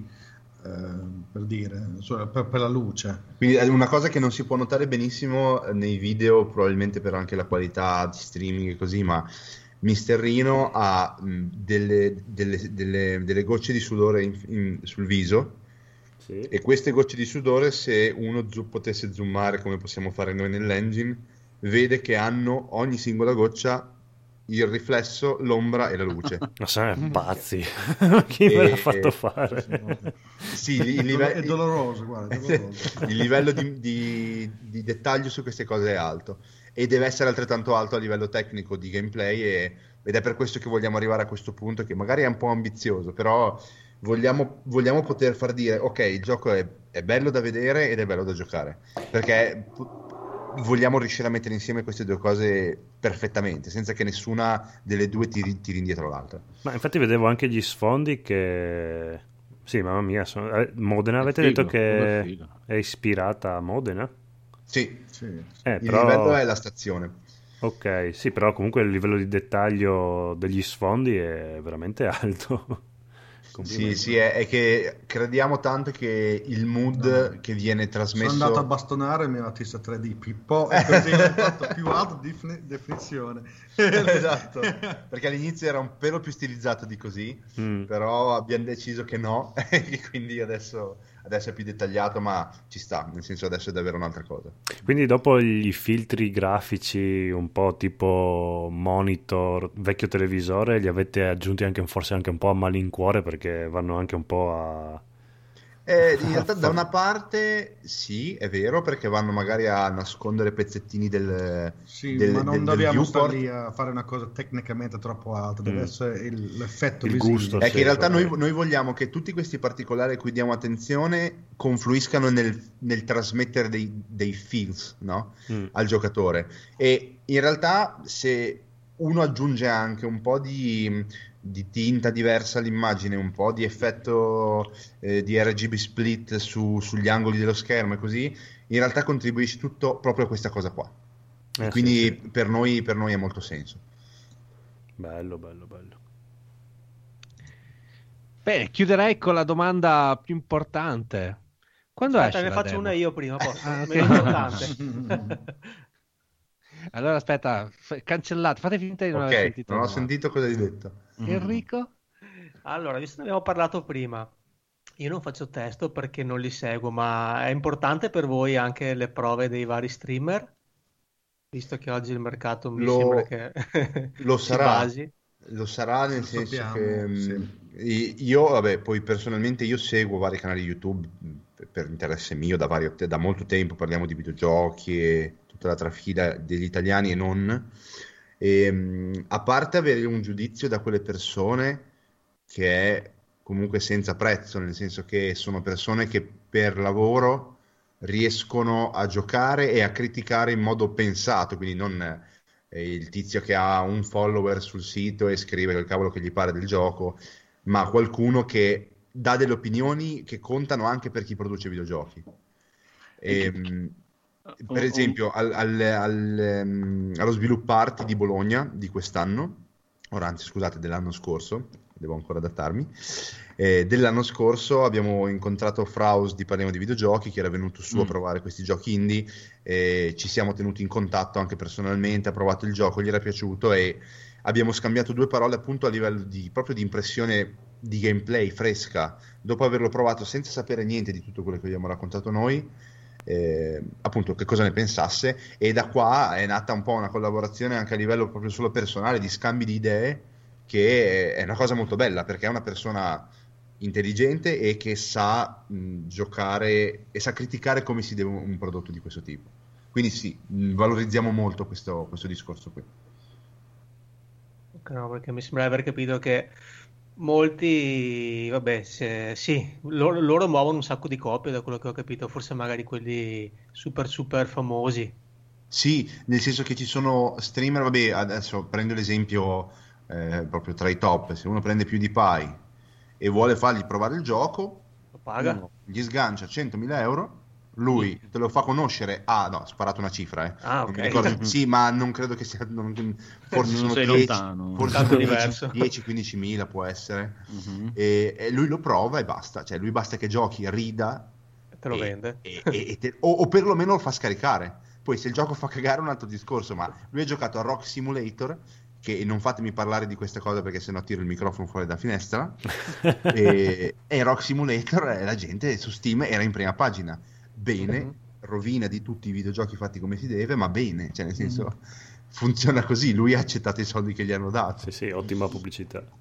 Eh sì, sì no, ma a me dispiace, cioè io sono uno ancora che, che compro i giochi dopo che legge The Games Machine e non seguo. Sì, sì, sì. Eh, ma bello cavolo, mi ricordo ancora anch'io quando bello cavolo. Eh, vabbè, ma io ho giocato Crysis, accidenta quella volta che l'ho comprato che non andava da nessuna parte perché leggevo le, le, le riviste. E... sì, è stato, è stato un bel, un bel tempo, dai. Sì, dai finché io... c'era il raffo poi. No, ma si difende ancora da Games Machine. Non è vero. Non è vero. Sono vecchio, non capisco questo mondo degli streamer. Però anche alla stessa Games Week, eh, quando vedevi che arrivava un, un streamer famoso, cacchio, c'era tipo arrivasse una, una rockstar. E sì, sì. Poi vedo anche che, ad esempio, so quello più bravino in Italia, mi sembra sia uh, o Ciccio Gamer o Favij. Vedo che comunque sono dei personaggi che vanno anche oltre il videogioco, perché insomma, vanno a fare gli opinionisti, vanno in tv. Sì, che poi vabbè, anche lì possiamo poi parlare come in tutti gli ambiti di qual- a quale audience ci si riferisce. Sì, esatto. dodicenni. Eh, nel senso, se uno parla di Sabaku no Maiku, parla di qualcosa di, fatto, di, di fattura decisamente diversa da Ciccio Gamer. Nulla togliere a Ciccio Gamer, beh, né a Favij. Tra i due io quasi quasi Ciccio, preferisco Ciccio Gamer. Però io da, da fan di appunto di Dark Souls e di tutta questa lore che ogni tanto strabocca anche di ta- cioè straborda un po' questo discorso, no? Preso a pillole, Sabaku è uno, de- è uno dei, dei, dei, dei, diciamo, dei content creator che mi piace di più. Beh, ha eh, creato un suo stile, dai, comunque è qualcosa che prima non c'era. Dato... È una persona che riesce a fare dei video che durano più di un'ora con la gente che li segue. Sì. Cioè, in Italia. Eh, basta solo questo, poi potrebbe parlare davvero di, di come cuocere la merda, ma hai fatto questo davvero. Pubblico sopra i venticinque anni, ecco, e questa è la cosa da, da specificare. E poi comunque crea delle cose belle, secondo me è molto, molto bravo. Ok, okay. Grazie, mi rendo un po' triste questa tua risposta, però no, perché... sono ah, i, tempi, no. i tempi che corrono sono questi, lo capisco io, non li posso capire. Taci e porta a casa, dai. Eh beh, ma ci vuole, dai, è più veloce, più come fai? Cioè. No, però ripeto, amante del... cioè, noi siamo persone che ascoltano retrowave anni ottanta e quindi... Viva le, viva le cose di prima, bisogna sempre onorare il passato. Io vengo dalla generazione più, sono più grandi io di Gianmarco. Sì, io sono il più piccolo di tutti, ho ventisei anni. Sì, io ho quaranta ah, anni. Ah, eh, ok, sì, proprio io uguali. Io non guardo neanche YouTube per vedere i giochi, eh. Cioè io non sono più fuori da questo... Eh, adesso, abbiamo, adesso ci siamo isolati, adesso ci sono mm. i bull- voi che mi bullizzate e lui che mi picchia in real life, però. No, io sono una via di mezzo, io anch'io ho quaranta anni, quarantuno, però ci guardo YouTube. Faccio quarantuno anni anch'io, poco tempo per giocare, se ho tempo gioco, di vedere uno che gioca proprio non me ne frega sì, niente. Sì, sì, sì, eh, non so niente contro, è semplicemente non è parte del mio... Sì, sì, no, esatto, anch'io. Ah, beh, cioè, cioè, io lavoro tanto e poco tempo che ho in più, voglio giocarmi qualcosa, certamente di sì, come dicevi te, non, non mi metto lì su YouTube a guardare, però sì. Ah, però oggi va così, lo, lo capisco, insomma. Sì, sì, è un, un diverso modo che ha preso la direzione di questo, che da una parte però è buono secondo me, nel senso che ha permesso di conoscere giochi di valore a tante più persone. Sì, poi quando tu parli con qualcuno, hai giocato sto gioco qua, e vai subito a aprirlo su YouTube. Per esatto, esatto. Cioè, sì, insomma, probabilmente così è cominciato tutto. Sì. Eh sì, sì. Esatto. Mm. Dai, domandona, domandona. La domandona finale, domandona. Quando esce la demo? E quando esce il gioco? No, quando esce il gioco ti dico già che è troppo grossa. Cioè, no. Possiamo anche esporre allora, il fatto che siamo un po' in, in parola. Cioè, cioè, allora, iniziando... dicia- diciamo che stiamo iniziando con qualcuno ehm, a parlare di come poter f- presentare il gioco non come demo ma come anticipazione della storia. Mm-hmm. Prologo. Una sorta di prologo che possa anticipare davvero ehm, l'avventura... Eh, a cui va incontro poi chi giocherà al gioco completo, speriamo esca e speriamo che giocherete. E, e quindi stiamo, stiamo già pensando a come poter f- presentare ciò che abbiamo fatto non come una piccola fettina magari un po' malfunzionante di tutto, ma qualcosa che vogliamo presentare in maniera fiera che sia l'inizio vero della storia che poi si giocherà. E, siamo, siamo proprio work in progress adesso. E speriamo presto, cioè, se fosse per me io fermerei il tempo finché non ho finito queste cose, le farei uscire domani. Quindi non vi siete dati una deadline? E abbiamo delle deadline non per questo ma per le cose, per degli incontri che potrebbero portare a questo, ecco. Sì, sì. Ti dico solo che è cominciato sto progetto quattro anni fa. Mm-hmm. Oh. Quattro anni fa è, è, è quasi tutto è stato tutto la, la, diciamo il corpo della cosa, il, il succo il succo è stato fatto l'ultimo anno, però sì, perché però... l'anno scorso sono entrato io che ho evidentemente il cervello fuso e, e mi sono messo a, a grindare come un porco su questo sì, progetto, perché no vabbè ma per, proprio perché appunto io già conoscevo, per avevo visto su, non mi ricordo, su Facebook, sui social, il progetto mi era interessato e um, l'ho visto come qualcosa in cui crederci e appunto speriamo che adesso dovete generare succede. Hype qua, qua eh, bravi, dovete... eh, sì, che noi non siamo bravi a fare quella roba lì, non siamo bravi a stare a disegnare, fare il gioco, a programmare, siamo qua che non parliamo che nessuno, siamo qua a bere birra in silenzio, cioè, adesso umani è proprio una cosa che non entra nel... sì. Infatti è per questo che ho detto non facciamo Kickstarter perché non sappiamo eh, fare marketing, però non fare. No, dobbiamo appoggiare qualcuno che lo sa fare, esatto, insomma. Esatto, eh. Vogliamo che queste cose traspariscano mm. non solo in questo podcast, che grazie davvero per averci chiamati, che sì, sono belle sì. occasioni, eh, però abbiamo bisogno di qualcuno che lo faccia cazzo a voce alta in giro, perché eh, cioè, sì. ha, ha, ha tanto da dire, per, cioè modestia a parte, ci sono cose che vogliamo che la gente veda, perché sappiamo che sono espressive e abbiamo bisogno un attimo di... Comunque questi, questo mese, gennaio e febbraio, abbiamo, abbiamo cose che potrebbero succedere, quindi ci terremo aggiornati. Tra ah, i giochi perfetto. A cui vi siete ispirati vedo che c'è anche Super Metroid, quindi c'è anche qualche meccanica Metroidvania. Sì, sì, è un po' Metroidvania come level ah, design. Bello, sì. Bello. Sì. Bello. Poi mi piace molto che vi siete ispirati a Super Metroid e non al primo Metroid che io odio come gioco, invece, sì. Super, Me- invece Super Metroid mi piace tantissimo, però il primo proprio è bruttissimo. Sì, sì. Brutta, brutta roba, brutto lavoro, come si dice, si dice qua a Modena, brutto lavoro. È proprio un brutto lavoro. Bene, comunque vi faccio sapere, a me è piaciuto tantissimo il gioco, non vi avrei chiamato altrimenti. Grazie, e... davvero, è, è importantissimo per noi. E aspetto con tanta ansia la demo. Guarda, noi siamo in contatto, siamo sul gruppo di Skype con voi, quindi io n- non esiterò a scrivere quando avremo news, anche solo per una chiacchierata sull'avanzamento delle cose. Bravissimo. Bello, bello, bello, bello. Mandarvi una demo, mandarvi una demo, nel senso... Eh, adesso questo lo stanno ascoltando tutti, ma detto fra noi, mm-hmm. se volete fare un piccolo playtest o qualcosa, ben venga. Quindi noi, noi, noi stiamo arrivando al punto in cui le meccaniche sono al punto in cui vogliamo, tecniche di, mm-hmm. di gameplay, eh, non ancora da essere pubblicata appunto per il discorso di prima, ma mh, al punto da poter essere playtestata da qualcuno che ci dica sì, è figo tirare i pugni, no, fa schifo tirare i pugni. Mm, cioè, terra a terra è questo. Ci piace. Guarda, e, sì. Secondo me tra di noi forse Enrico è addirittura anche quello più indicato, che se li gioca tutti, tutti, tutti. Però poi dopo è a vostro rischio e pericolo, perché vi massacra. Vabbè, ma io penso che sia quello di... che cercano. Bring it on, Do- bring sì, it on, sì, sì. Bring it on. Dopo vi pubblico anche il link del nostro Discord, che pian pianino stiamo, stiamo facendo crescere con qualche persona interessata per pubblicare contenuti e cose, quindi se vorrete iscrivervi al server ci farà molto piacere.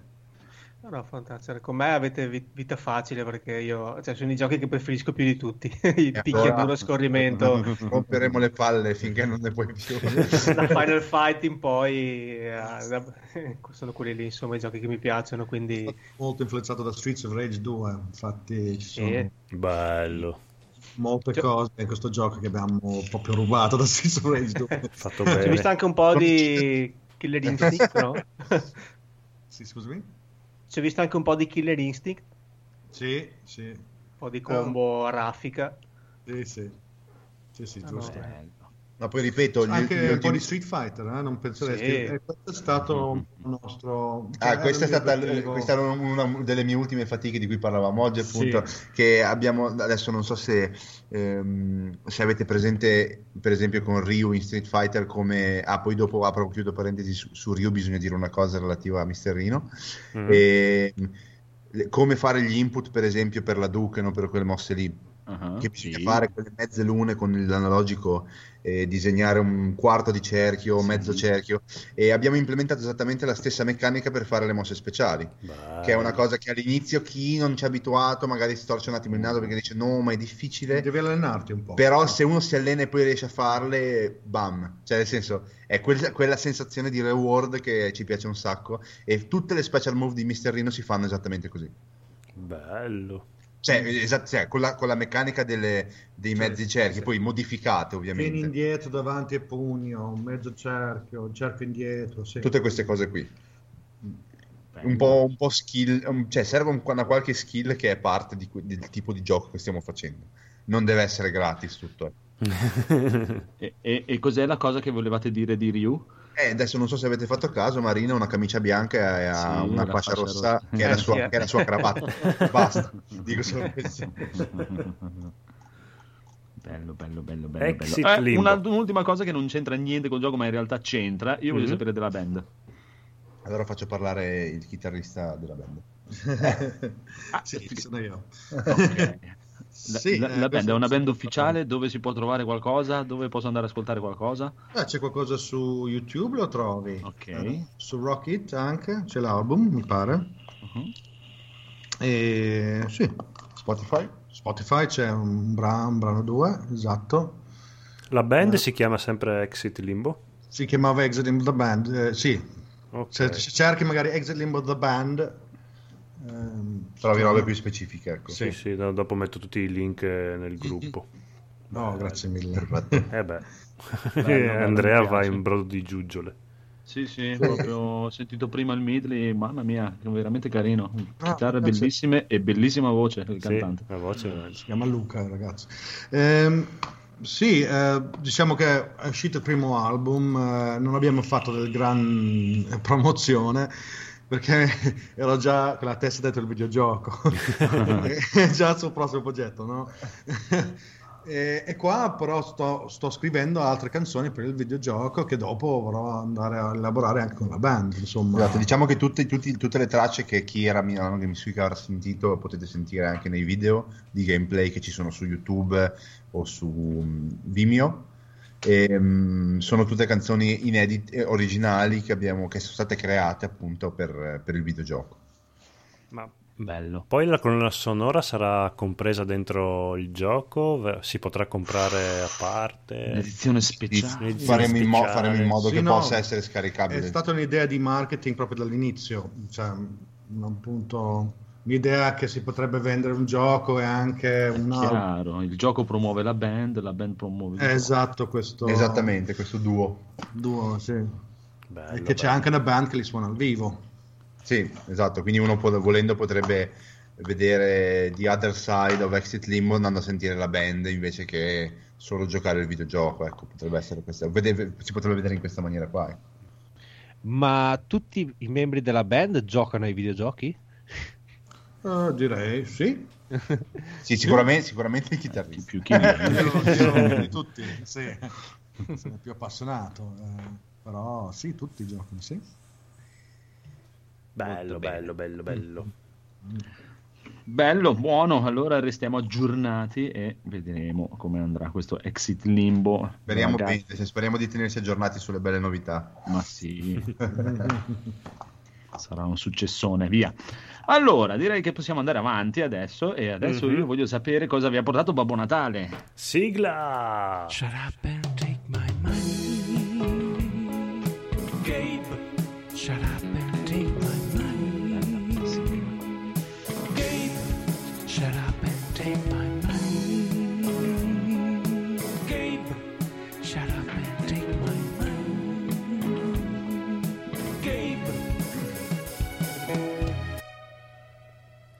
Cosa, cosa, ci cosa hanno ti ha portato regalo? Babbo Natale? Allora mi ha portato una chitarrina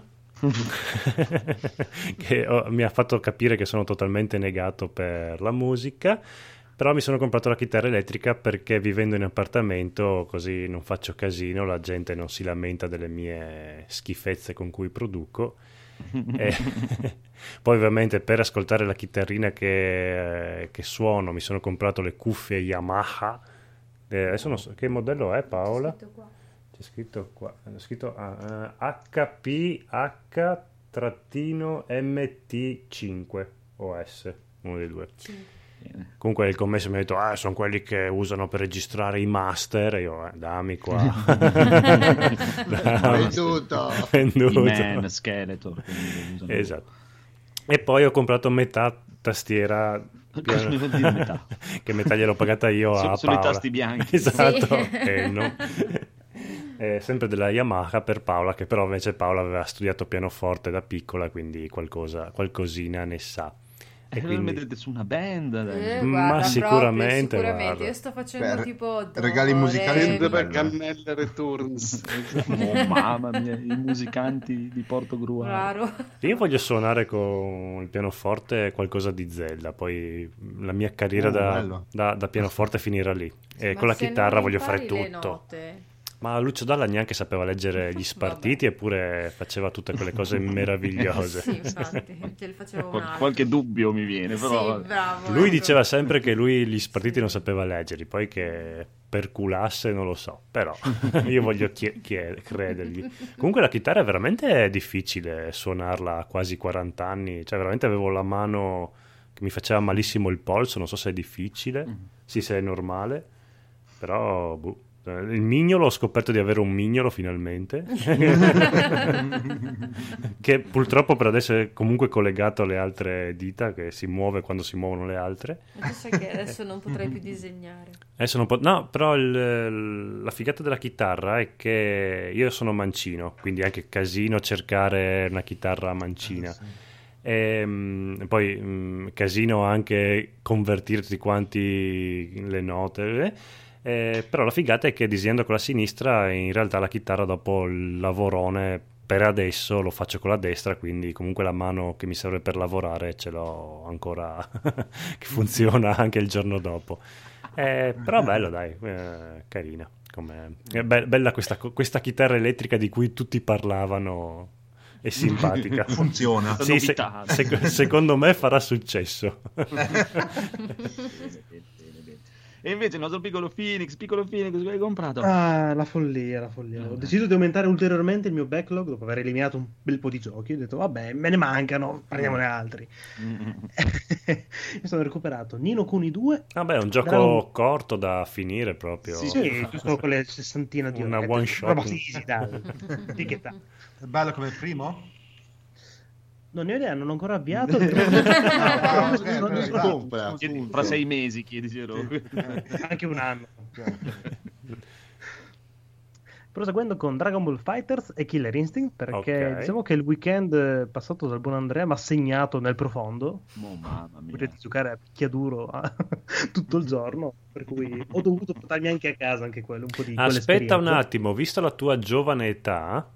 Tu il primo Killer Instinct, quello originale, non l'avevi mai giocato, penso. L'ho giocato, fu il mio primo videogioco su Super N E S. Ah, allora mi scusi. Eh, com'è questo nuovo Killer Instinct? Non stai attento alle puntate precedenti. È figo, eh.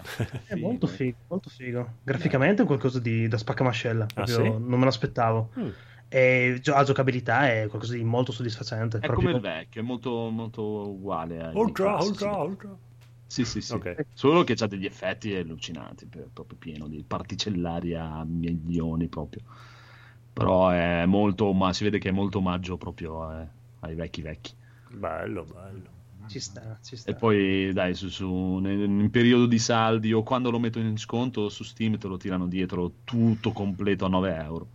Eh, eh beh. Ci sta proprio. Bene. Anche, anche Dragon Ball, eh.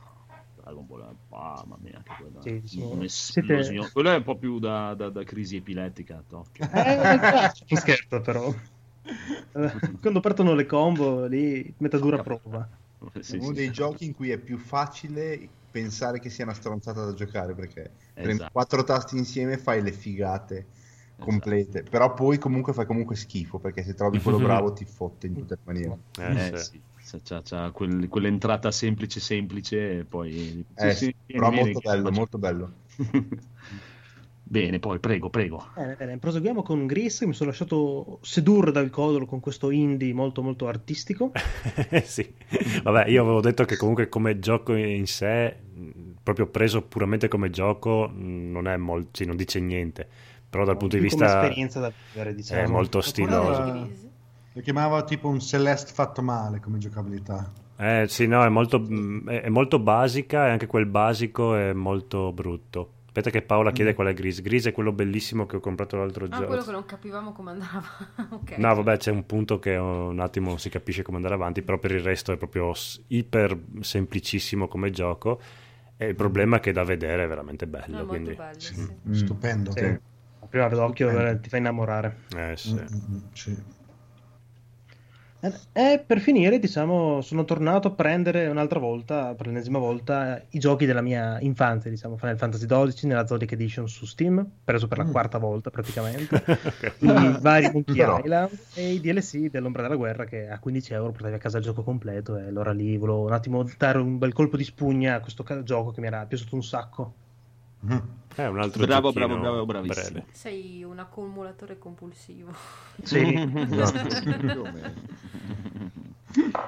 Enrico, Enrico, vedo Enrico invece cosa hai comprato? Cosa hai comprato?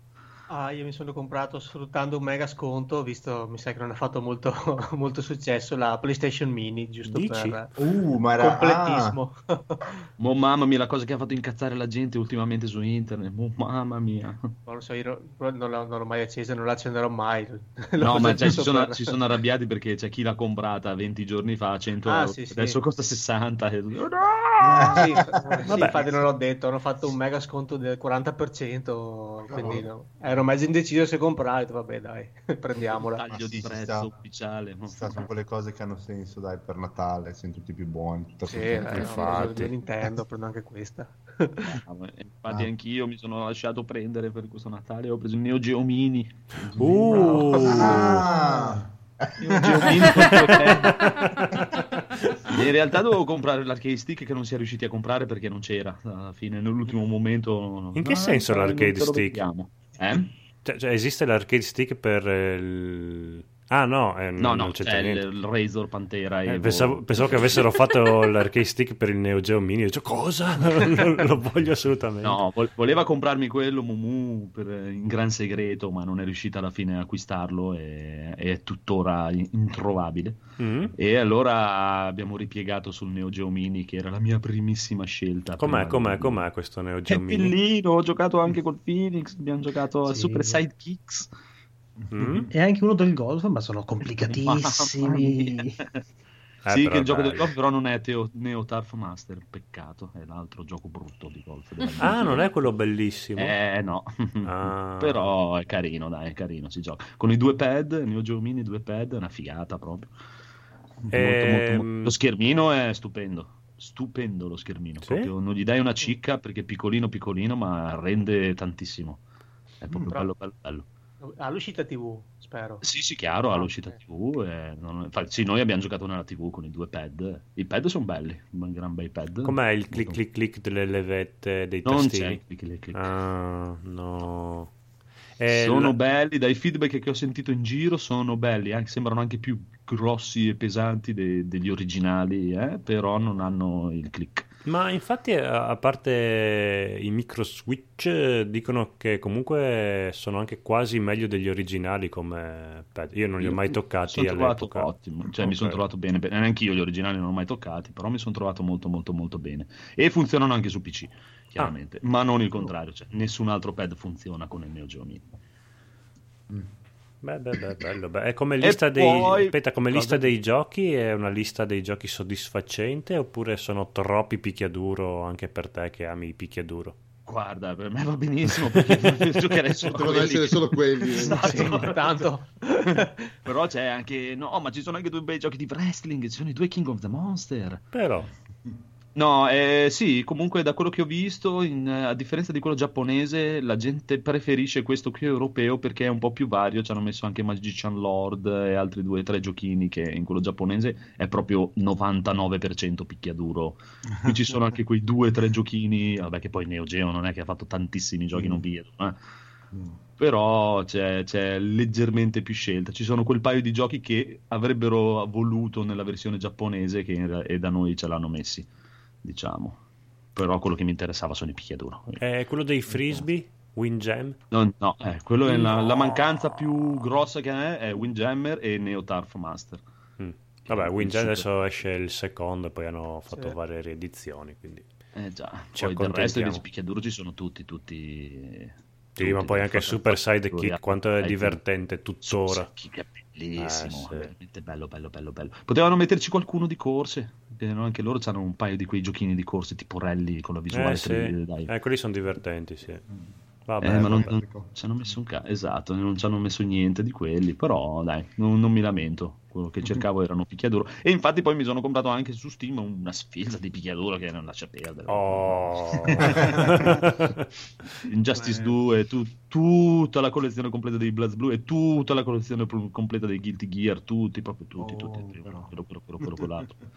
Di, un, di una difficoltà estrema, però bellissima. Bravissimo. Sì, dopo ci sono alcune robe che hanno fatto che, perché, come puoi fare una cosa così, proprio delle combinazioni di tasti che non esistono nell'universo. Ma sì, ma poi Guilty Gear c'ha quattrocentocinquanta miliardi di meccaniche, c'è anche solo le cancel delle super, c'è la cancel oro, la cancel gialla, la cancel rossa e quello lì, la parata così, la parata così, la parata un po', la parata un po' meno, la parata che va un po' in più, ma poi in quanto... un casino bestiale, ma... però bello, di un bello l'ultimo, lo Xard è, mamma mia, cioè... Mi sbaglio, eh, sono stati i creatori di Guilty Gear X che ne ha fatto Dragon Ball FighterZ. Sì, sì, sì, sì, Arc System Works. Sì, sì, oh. sì, loro che eh, sono quelli che adesso stanno al lavoro su quello di eh, come, Kill la Kill. Ah. Stanno, stanno lavorando a quello di Kill la Kill. Ah, eh, sì. eh, ma loro sì, cioè, adesso come adesso, diciamo che su, a livello di picchiaduro due D non hanno nessun tipo di rivale, ma proprio zero. No, no, nessun, sono proprio il capo. Top, il top, sì. Chiunque, non, nessuno si può mettere di fianco a loro sul picchiaduro sì, due D. Sì, sì, a sì, livelli sì. di meccaniche sono di una complessità allucinante, è proprio una, una cosa impressionante. Sì, sì, sono d'accordo, sono d'accordo. Bellissimissimissimi. Mm. E basta, invece, Federico, cosa hai comprato? Bene, io ho fatto un unico acquisto e voglio tutto. Che sia l'unico acquisto videoludico del duemiladiciannove. Ho fatto, uh, non ci credi neanche ho fatto... tutto. No, no, no, aspetta, aspetta. Ho, un, ho un progetto, c'è, un, c'è un'idea alla base. Okay. Allora, ho fatto l'abbonamento Humble Bundle Monthly uh-huh. per un anno. Mm-hmm. E, e quindi tutti i mesi mi arriveranno quei sei, sette, otto giochi, non so quanti sono, otto mi pare. E mm. questo il è interessante questa Plus, cosa. Il PlayStation Plus con i giochi del Plus, ah, vale. quelli mm-hmm. di cioè, Prime, quelli di Epic, come diceva prima Edith Finch, che andranno sullo store della Epic, giochi gratis che capitano ogni tanto, così. Io voglio sopravvivere tutto il duemiladiciannove senza acquistare neanche un videogioco pagandolo. Dico mm. di ogni anno. Io ho fatto questa cosa apposta e adesso voglio vedere cosa quanto rosicherò. Tanto il PlayStation Plus che è andato a sessanta euro a caso. Eh beh sì, quello era già un... no, a sessanta euro il PlayStation Plus è già da un anno secondo me che hanno eh no, aumentato. Questo, questo è il primo anno, il duemiladiciotto è il primo anno mi sa. Che, che hanno mandato la mail con scritto ciao a tutti, il PlayStation Plus costerà sessanta euro, ciao. Da maggio cos'è? Da, sì, sì da esatto. Qualche mese. Sì, poi vabbè io, fa, io ho l'annuale, quindi me ne sono accorto solo a dicembre che l'ho rinnovato. Ah, ok. Non, io, ma lì io tutte le volte che c'è l'offerta io non ho mai pagato neanche cinquanta euro. Prima era sempre, ogni, una volta all'anno fanno un'offerta, non so, tipo a trentacinque, trentasette. Ah, eh sì, hai fatto solo pure a, a quarantacinque, insomma adesso che hanno aumentato non è più, non lo trovi più a trentasette, ma lo trovi magari a quaranta, eh, quarantaquattro, quarantacinque, novanta, sì. Insomma, e, e tutte le volte che c'è quell'offerta lì io lo rinnovo, quindi ce l'ho tipo fino al duemilaventi. Eh, io, io tra l'altro volevo non rinnovarlo, mi, mi ero scordato di aver messo il rinnovo automatico. E quel ah, giorno ho detto, no. ah adesso, adesso che bello, che così pago quello dello Switch online. Ma arriva la mail, grazie per aver pagato un altro anno di PlayStation Plus. No, tutto finito. No! Davvero finito. Eh, no, no, io tutte le volte che c'è un'offerta la faccio. E comunque se sui siti, eh, su Press Start c'è sempre a quarantasette qualcosa, sempre. Ah, scusa un attimo Fede, eh... vai. E Resident Evil due come farai a, a, a resistere? Resident Evil due io sì, è un gioco che mi ispira, ci vorrei giocare, ma non ho questa fregola da dire eh, lo devo avere al day one assolutamente, non, non è quello che mi farà vacillare. Va bene, la mia missione del duemiladiciannove sarà farti comprare un gioco al mese. Sappilo. No, beh, e, poi oltre a questa cosa c'erano, facendo l'abbonamento ti danno quaranta dollari di credito da spendere sull'Humble Monthly e questi ah. scadono a luglio, ah. quindi dentro l'Humble Monthly o nei bundle o nel loro store comunque li dovrò spendere perché sennò buttarli via mi scoccia, quindi ah cioè, quelli fa sempre parte dell'abbonamento, quindi eh, dovrò quindi potrei comprare Resident Evil due a venti euro.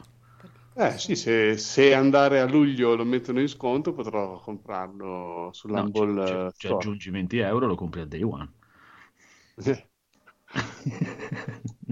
Va bene, non vuoi, non vuoi, ho capito che non questo vuoi. È, questo è il mio progetto, poi vi terrò aggiornati. Va bene. E buon Edoardo, buon Edoardo, anche tu vedo che hai fatto l'acquistino. Giuda, sì. Giuda di un Edoardo. Giuda. Giuda. Che ti ho visto che eri... perché io stavo adesso, di questo gioco qua che lui ha comprato, ho visto, io stavo facendo un torneo e ho visto che lui stava giocando e cercavo di invitarlo per darmi non nessun invito, ha fatto finta di non conoscere. Giuda, Giuda. No, dai, passa prima, prima volta che prima volta che possiamo ci facciamo una bella partita. Dai, oh, perché hai comprato? Ho comprato Tekken, anzi mi hanno regalato Tekken sette. Oh, bello. Che l'altro, l'altro giorno, tra, l'altro, tra l'altre cose, l'altro giorno si è anche, cioè l'ho comprato, l'ho fatto, l'ho, fatto, l'ho provato e mentre si stava aggiornando, dopodiché si è ha finito l'aggiornamento, il giorno dopo l'ho riacceso, c'erano anche i personaggi del Uh, tutti i personaggi sbloccati mh, che adesso devo ancora capire come ben uh, attivare, cioè hai già uh, dei season... ah. eh, ci sono tutti i personaggi dei season pass. Giuda del due. Traditore. Ah, perché hai preso la versione completa uh, sì penso aspetta, aspetta, aspetta Rematch Edition e eh, gliel'hanno regalato lui non eh, no, no, ho guardato bene in, in, sulla copertina, te lo dico subito, guarda. Ce l'ho qua davanti. Mm. Non so. Gli C D. Beh, andare... se c'hai lei, allora hai D L C, penso. Sì, sì. Sì, c'è lei, c'è, c'è, c'è Anna Williams. Esatto. E eh, allora hai tutto, dai. E eh, allora è la rematch edition. Oh, quanto è bello, l'hai provato, quanto è bello. È come il tre. Allora, l'ho provato e mi è piaciuto molto. Mm. Mm, ho la sensazione che sia un po' lentino, è possibile? Solo una, solo una impressione mia? Oddio, guarda, io un po' crescendo, invecchiando, mi sono un po' rincoglionito, quindi per... cioè, è, è, probabilmente si è rallentato con, insieme ai miei riflessi, quindi per me è uguale. non, non, non, lo, non lo escluderei neanche per quanto mi riguarda, quindi è possibile, però è un fattore più o meno secondario. Mi è piaciuta molto, lo sto giocando adesso, mi è piaciuta moltissimo la, vers- la, la modalità storia, che, ri- che riattraversa tutti i vari capitoli principali dei vecchi Tekken. Mm, non ti rompe un po' le palle cambiare personaggio ogni incontro? Sì, moltissimo, anche perché Tekken è un gioco, secondo me, nel quale ti specializzi in uno, massimo due personaggi, non di più. Mm. Mm, e continuare a cambiarli è un, all'inizio molto fastidioso, e soprattutto sono arrivato alla parte di Goki contro Heihachi e non la, non la supererò mai perché è Goki. Quindi, cioè, devo, devo, devo giocare come, come Street Fighter, e io Street Fighter non sono mai stato, non sono sempre stato una chiavica allucinante, quindi dovrò imparare a giocare a Street Fighter a quasi in, in quaranta tech. Anni, ma va bene lo stesso, si fa, perché voglio vedere come va avanti. Eh, però di, al di là di questo, sì, che è abbastanza incasinato dover cambiare personaggi a ogni, a ogni incontro. Mi è piaciuta molto l'idea di ripercorrere tutti i capitoli precedenti, fin da, dallo scontro iniziale tra Heihachi e mm, eh, Nojin e il figlio, dai, quello che nessuno sì, si ricorda come si chiama, no, il papà Kazuya. Di Jin. Esatto. E mi sono piaciuti anche i personaggi nuovi introdotti, che poi tu considera che io ho fatto un, considerate che io ho fatto un salto da Tekken tre a Tag Tournament, Tekken sette, quindi sì. Molti personaggi che sono stati inseri, inseriti probabilmente c'erano già, ma io non li conoscevo, quindi ho detto vabbè, ci stanno, molto carini. Ehm Devo dire che è stato, un, è stato un bel salto, un bel tuffo, un bel tuffo nel passato, mi sta piacendo moltissimo. Fino adesso. Il tuo personaggio preferito? Mm, il mio personaggio preferito in assoluto è stato lei, mm. lei Wulong, che tra l'altro al momento non posso usare perché è tra quelli bloccati. Eh, seconda ah, scelta... allora non hai com- ah, devi ancora sbloccare. Ok, devi ancora sbloccarli, quindi. Devo ancora sbloccarli, sono tutti grigi. Va bene, sì, sì, sì. No, allora non hai. Eh, allora hai quello, ba- hai quello base, dai. Eh, no, quindi questi qui. Sei un millantatore. Se li devi comprare a parte. Eh, eh vabbè. Sì. uh, vedremo. Quindi, comunque, ho il mio secondo personaggio principale che è preferito, che è Paul, che sono più che tranquillo. Paul, Paul Phoenix è Paul Phoenix, punto. Di un'ignoranza come sì. Pochi personaggi Le... possono essere. Allora, calcati. Paul Phoenix sì, l'hanno... è, è abbastanza lentino effettivamente eh. rispetto al tre, sì, quello, lui sì l'hanno è rallentato. Un è un po' più lentino, vero? Sì, lui è, è legnoso, perché... sì, però mena come un muratore bergamasco, sì, sì. Quindi eh. Pesta come pesta come pugni e basta. Sì, sì, sì, sì, è sì. Il capo.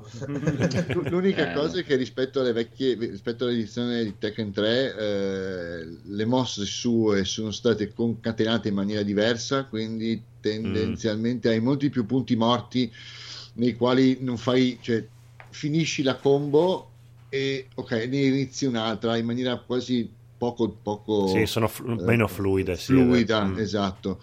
Eh, da questo punto di vista mh, diciamo Soul Calibur batte Tekken in un qualunque giorno della settimana in quanto a concatenazione di mosse. eh, Soul Calibur flu- è divertente, cazzo, sì, cioè poco da fare, assolutamente. Infatti appena ne avrò l'occasione mi butterò anche su quello, vedremo cosa voglio, io sono molto curioso. Eh sì, però sì, molto soddisfatto fino adesso, molto molto soddisfatto. Bravo. E invece Luca, Luca, Luca, vedo anche tu che hai comprato un gioco pazzerello. Allora, dopo che è stato per mesi e mesi nella mia lista di desideri, ho finalmente comprato Kingdom Come Deliverance. Oh, oh, voglio sapere, voglio sapere. Più tutti i D L C. Oh. Cavoli. Eh, voglio proprio vedere cosa ne pensi. Allora, se, se, facciamo, se non facciamo le due di notte, lo potrei spiegare un pochino dopo nella rubrica dei giochi giocati.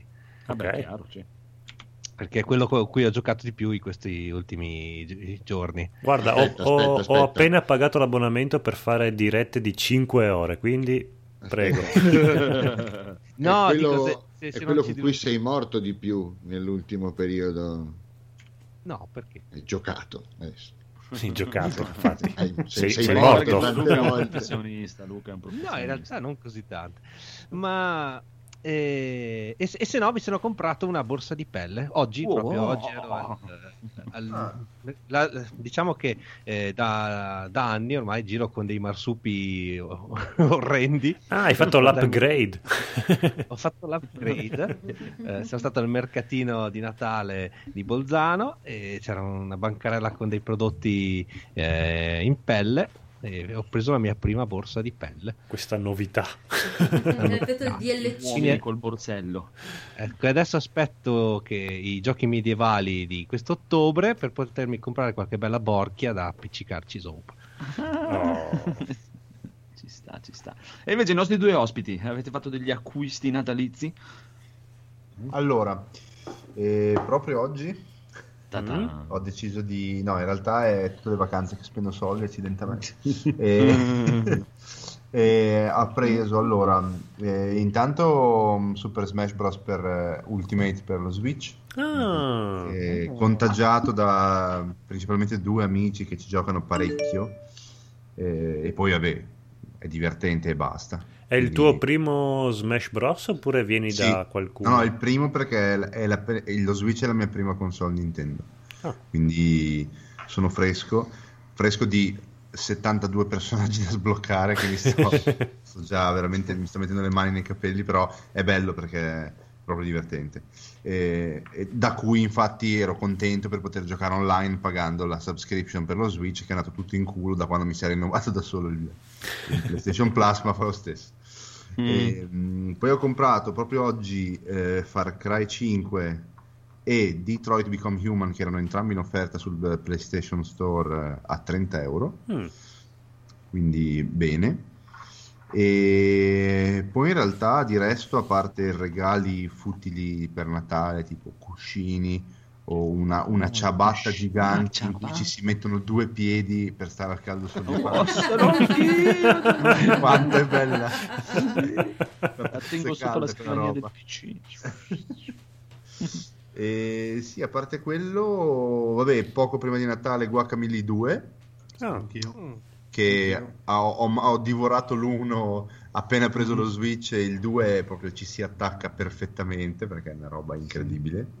Ah, ok, quindi me lo consigli. Anch'io ho amato l'uno.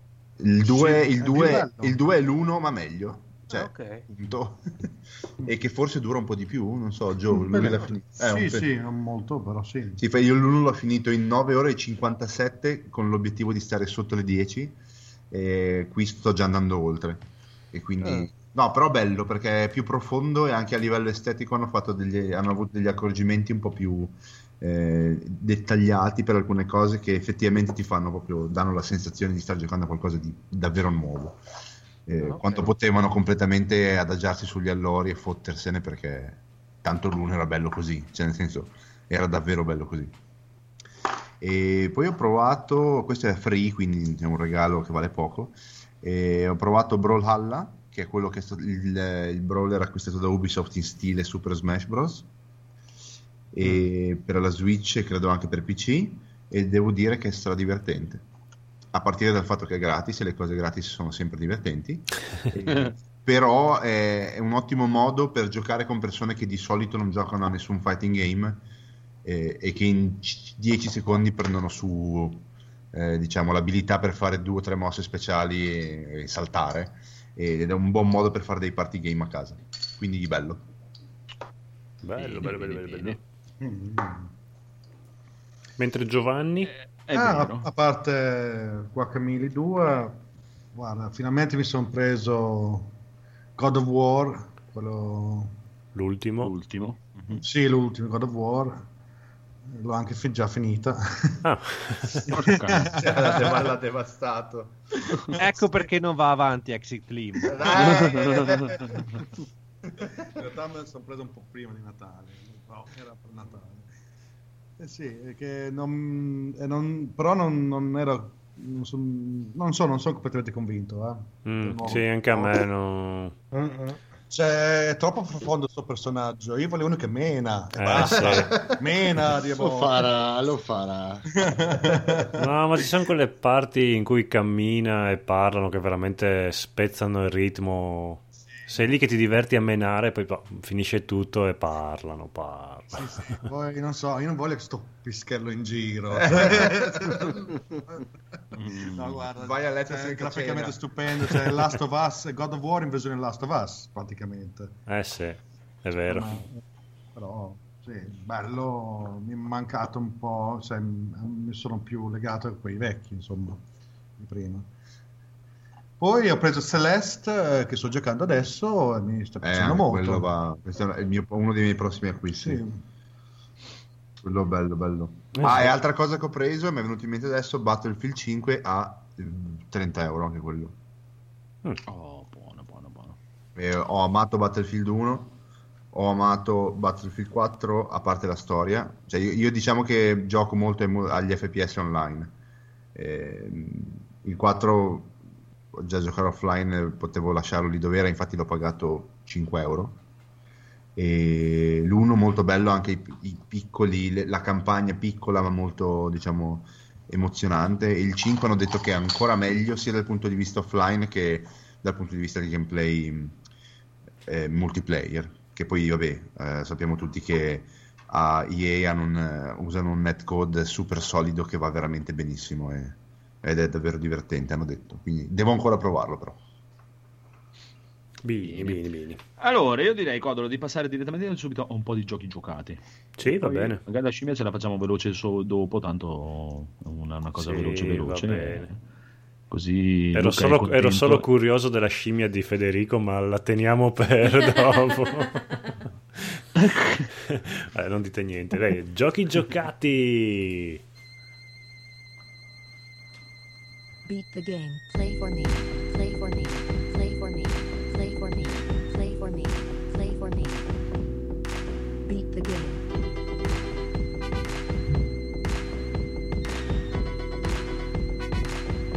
Beat the game.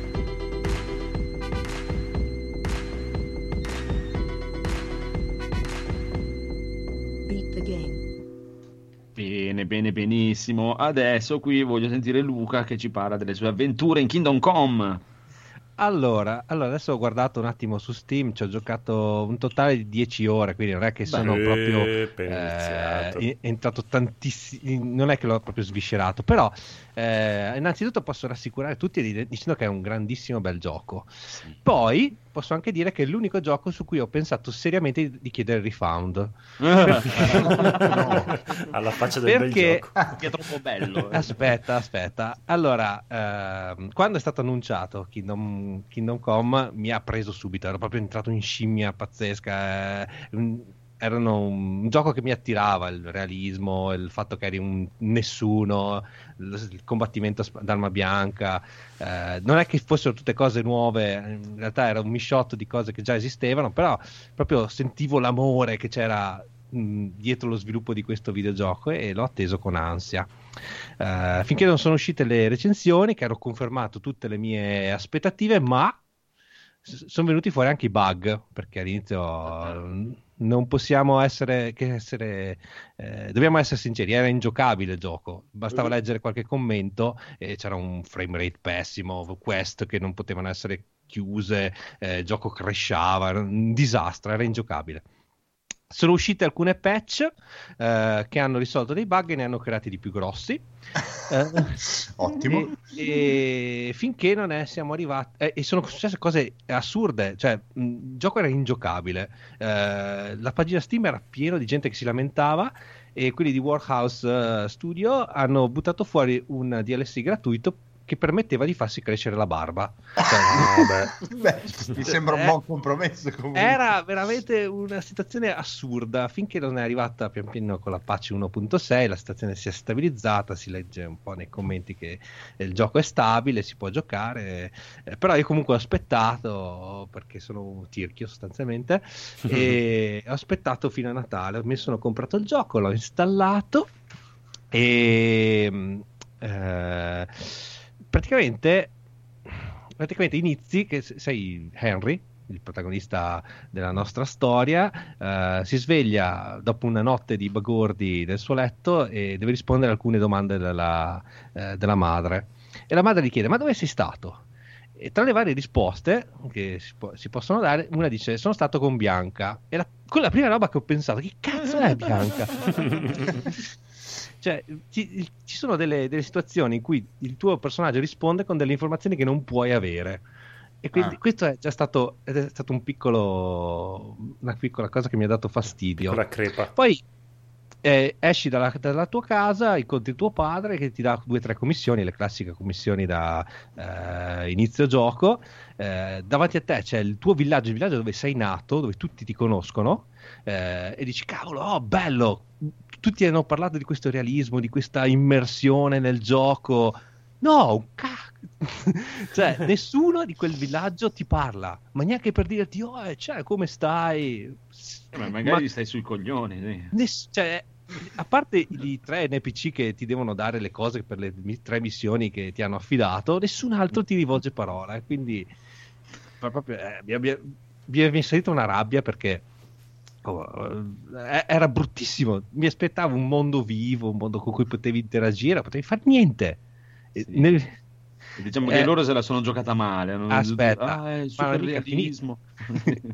Perché poi eh, non credo di fare un grande spoiler, ah. perché tutti lo sanno che succede un... una catastrofe per cui sei costretto a fuggire dal tuo villaggio eh, eh, perché viene attaccato da de... dai cumani sì. e devi raggiungerne un altro a cavallo.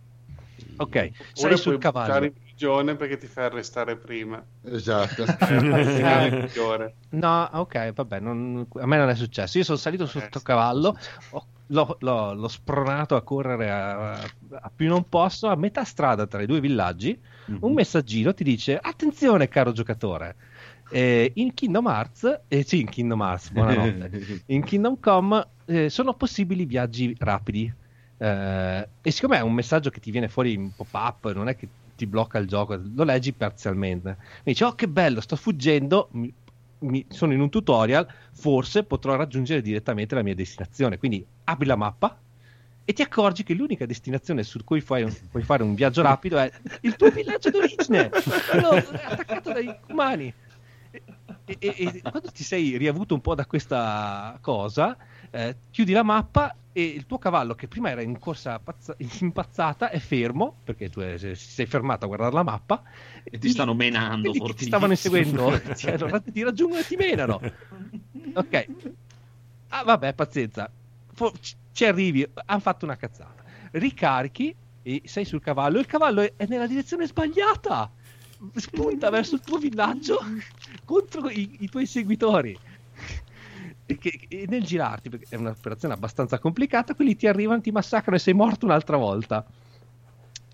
Quando finalmente raggiungi il secondo villaggio, eh, il frame rate cala sotto le scarpe, cioè eh, eh, ci sono dei blocchi improvvisi, e per cui addirittura ci sono dei, eh, ci sono dei, delle, dei dialoghi con alcuni personaggi che vanno a tempo, hai un certo eh, tempo per poter rispondere, non riesci a rispondere perché il gioco non prende le tue azioni. È, cioè eh, è assurdo, un po' di lag, no? Cioè, un pochino è, è veramente terri- terrificante finché non superi il secondo villaggio. Poi eh, la, la tua storia ti porta in un altro, in un terzo villaggio dove cominciano a, a fiorire le missioni secondarie, le, pers- le persone hanno tutti i loro dialoghi, puoi fare un milione di cose, puoi andare a caccia, duellare, eh, scazzottarti, eh, guadagnare soldi, comprare e vendere armature, bellissimo, dopo diventa una roba bellissima. Beh, dai, quindi Ma... vale la pena aspettare per, per sette otto ore. Sì, cioè, Cioè, se tu non lo sai che è un bel gioco, veramente non lo, li, non lo continui. No, è, è inconcepibile, veramente inconcepibile. Noi qui, io l'ho finito. Phoenix e Edoardo non so. No, io l'ho abbandonato più o meno la missione quella del, del prete.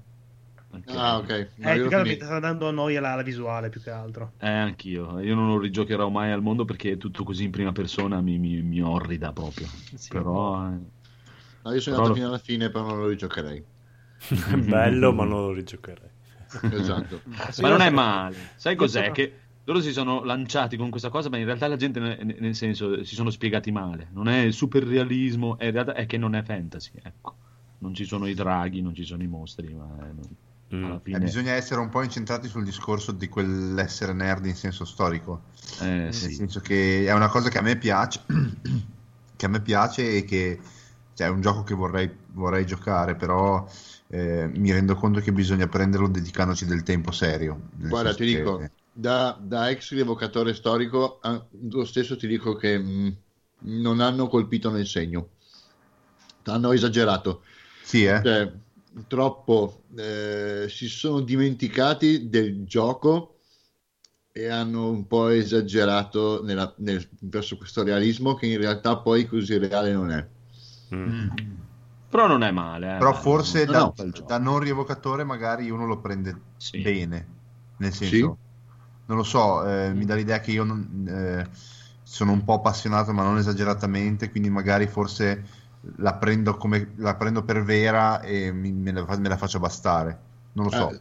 Allora il discorso è questo, per esempio mh, hanno inserito tutta una serie di mosse e di abilità che ti permettono di eh, dato che tu non hai una visione periferica del, dell'occhio perché non lo giochi in V R, mh, se affronti più di due persone è fisicamente impossibile eh, vincere perché non hai percezione dei rumori alle spalle, ah, okay, okay. Delle, delle persone che ti stanno intorno, di come si muovono, tu hai un, è come se avessi un paraocchi. Okay. Per questo hanno dovuto inserire queste, eh, queste, diciamo, questi perks che ti permettono di, non so, eh, uccidere sul colpo, ferire sanguinando, eh, essere più forte. Eh.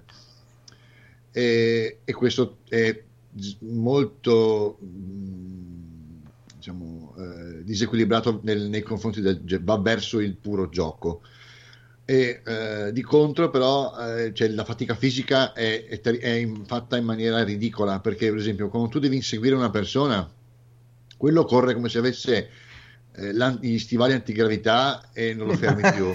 tu, fai, tu fai cento metri e stai morendo per terra vomitando i polmoni. Di contro, però, quando inseguono te, tu sei un, un paraplegico di novanta anni e loro sono dei no, non so, tutti, tutti Bolt. eh, anche se vestono armature, sì. E anche se vestono armature, esatto. Eh, non lo so, forse potevano fare un po' più, un po' più gioco e un po' meno eh, simulazione di eh, medioevale, renderlo un po' più giocabile secondo me. Questo è, non dico che sia brutto, no no, non è male, eh, come aveva, eh, aveva bisogno secondo me di molto ma molto più tempo di playtesting. Sì. Eh, secondo me la, poi la visuale in prima persona è veramente difficile da sì, giocare in com- questo gioco, molto complicata. Sì. Cav- cavalcare in prima persona la, è una cosa quasi impossibile all'inizio, no, non man. capisci dove stai andando, la testa del cavallo ti compare Eh, a caso. No, poi ma io che la odio proprio è, cioè, mi, mi sono dovuto torturare per arrivare in fondo proprio, mamma mia. Eh, forse in, in V R se avessi scelto una visuale in terza persona secondo me ah, avrebbe pensavo. guadagnato molto. Porca miseria. Mm-hmm. Almeno sceglierla. Sì, fare come, come Skyrim, come Oblivion, esatto. Skyrim, cioè, e... anche se le animazioni sono un po' più bruttine, però sti cazzi. Eh, vabbè, dai. E in più sarebbe stato da fare in V R, sì, eh, infatti, e con eh. un controller tipo PlayStation Move. Ah, sì, ah, esatto. Sì. Sì, il combattimento ci sta molto. Con una... È molto da controller Move. Beh, comunque portalo avanti perché è carino, è carino, mm. c'ha delle belle idee, c'ha delle quest carine, carine proprio. Eh. Sì, cioè proprio riassumendo, l'inizio era una merda, ma, sì. ma poi sono, forse era così brutto che adesso mi sta sembrando una, uno spettacolo, non lo so. No, no, ma vedrai che poi conoscendoti ti piacerà, ti piacerà parecchio, ti, ti ci diverti sicuro. Bene, bene, bene. Poi, chi vuole andare, chi vuole andare, chi vuole andare? Edoardo che que- ha giocato Vampire. Io Edoardo Vampire hai giocato? Eh sì, finalmente ho iniziato Vampire. Scusate, sto facendo un po' di torrone e sto masticando. Sei è tranquillo, buono, ti, ti strozzerò dopo, ma va bene. Mangiano torrone. Lo so, magari non sono No, l'ho iniziato eh, ci... ho usato due o tre giorni fa. Mm-hmm. Ho iniziato a fare diciamo, la, la prima parte, quindi è avvenuto il fattaccio che tu, che tu ti svegli in questa fossa comune come vampiro, mh, per tutta la parte in cui incontri il tuo benefattore, quindi questo medico. Eh, allora, facciamo un riassunto. Mm. La storia, la storia è ambientata in una Londra mh, vittoriana, in cui praticamente è esplosa una, un'epidemia, nomi delle cui origini non sono molto chiare. Mh, tu sei, il protagonista è un dottore, esperto in trasfusioni, ti svegli a un certo punto mh, in una fossa comune eh, e ti svegli come vampiro. Mm. Non capisci bene perché, per come, chi ti ci ha fatto diventare, non hai nessun flashback del pass- di quello che è successo, sai solo che sei quello che sei, punto. Eh, a un certo punto, del, quasi poco dopo l'inizio della storia, incontri un medico Suo, che sembra essere coinvolto e sembra conoscere molte cose sui vampiri e eh, col quale stringi praticamente un patto di alleanza, eh, tu aiuti lui, lui ti fa lui cercherà di farti capire che cosa ti è successo. Questo è il setting del gioco. Mm-hmm. Molto bello l'ambientazione, molto bella l'atmosfera che si va a creare, quello come l'hanno voluta rendere. Mm, molto bella la parte di eh, R P G e di mh, racconto della storia dei personaggi secondari che ti si muovono intorno, delle loro storie, a chi sono collegati, che, in che rapporti sono l'uno con l'altro, quali ne, quali ne segreti nascondono, come riuscire ad arrivare a tirare fuori la parte migliore o peggiore di loro. Molto molto bello, le storie sono quasi tutte interessanti da, da investigare, da capire, da, da scoprire. Mi dispiace moltissimo per il comparto del combattimento. Il comparto mm. del combattimento è fatto veramente male, ma proprio male. È, no, è, è, cioè, è legnosissimo. I poteri sono gestiti malissimo, anche, cioè, anche delle cose che dovrebbero essere, cioè, per dire, hai tra i vari poteri, tu non so, hai il sangue che ti permette di farti uno scudo di sangue, vabbè, opinabile come scelta, ma ci sta. Mm. Eh, o gli artigli, oppure l'esplosione di sangue nel, nella, negli avversari che li paralizza, eh, tutte cose così. Ecco, sono tutti poteri, perché per chi ha giocato un R P G online eh, MMORPG, mm-hmm. tutti i poteri M M porn. Esatto, tutti i poteri click e cooldown, click cooldown. Mm. Eh, questa cosa è sì carina, però è molto noiosa eh, a, lungo, a lungo andare in un gioco così, perché tu hai per esempio il potere degli artigli, eh, tu clicchi, cioè fai partire il potere, ti consuma un tot di sangue e tu praticamente ti scagli verso la, tu, fa tutto lui eh, ti scagli verso l'avversario e gli tiri un'unghiata, basta. E poi ricomincia il cooldown. Basta, ce non fa nient'altro. Sì, sì, non, dici, non c'è tiri, gameplay. Gliene tiri due, oppure non so, ti rimangono gli artigli. No, un colpo e via. Mm. E tu dici che senso ha? Piuttosto artigli usa e getta. Esatto, artigli. Cioè piuttosto dici mi fai un potere che mi consuma lentamente un tot di sangue in base a quale sto usando, più poteri uso, più sangue vado a consumare, e però ce li ho, ce li ho costantemente in uso. No. Questa cosa è completamente no. Eh, altro ma, difetto. Ma perché sei un vampiro giovane? Magari ciucciati poi la gente, poi vedi. Eh, anche questo è interessante. questa, è, questa è una parte interessante del gioco. I, eh, come si fa esperienza? L'esperienza si fa combattendo e uccidendo i nemici, ovviamente, che possono essere eh, i membri di una setta che tecnicamente, da quello che ho capito, caccia i vampiri e li studia, o possono essere dei freak mostruosi che imperversano in città, mezzi vampiri, mezzi uomini, creati appunto da questo morbo di cui nessuno sa molto ancora. Eh, oppure con, eh, bevendo il sangue di alcuni dei, dei, dei, dei comprimari, dei, dei, diciamo, delle comparse della storia. Ogni personaggio che ti compare davanti ha un tot, il, il suo sangue ha un tot di, vale un tot di esperienza.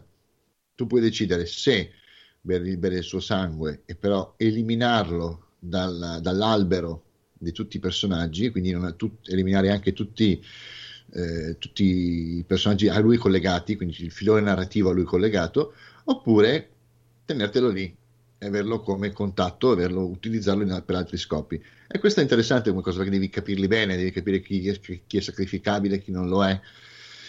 È, è, intri- è intrigante questa cosa. Anche, anche il personaggio più inutile in realtà può sembrare inutile ma non esserlo, quindi se dice mmm, cosa faccio? Eh, me, lo su- me lo ciuccio, non me lo ciuccio, lo uso, non lo uso, è, è intripposa sta nel cosa. Nel dubbio tu ciuccia. sì sì sì eh beh, esatto, nel dubbio tu ciuccia. eh, eh, però ehm... ti dico, tutto questo è sporcato, veramente molto molto sporcato dal comparto tecnico relativo al combattimento. Questa mm. cosa mi ha... non dico che smetterò di giocare per questa cosa, eh, perché andrò fino in fondo. È un... mi piace, l'insieme mi sta piacendo molto il gioco. Però questo, eh, questo elemento... È la cosa più criticata è stata comunque proprio, proprio brutto. Sì. Ma c'è la modalità senza combattimenti?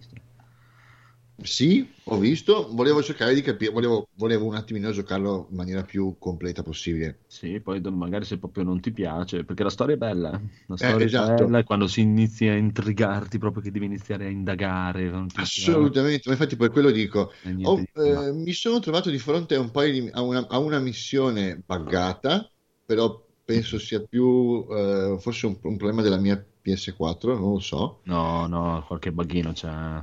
Cioè, quando, quando selezionavo la missione mi usciva dal gioco, andavo in crash, mi usciva dal gioco, quindi non so bene ah, se... Eh, però, eh, piccolo no, bug. Eh. Probabilmente problema del gioco, allora. Eh, non lo so. Eh, e soprattutto voglio andare avanti in questo modo, con anche una minima parte dei combattimenti, perché sono sicuro, perché visto che l'albero delle, delle abilità è enorme, mm-hmm.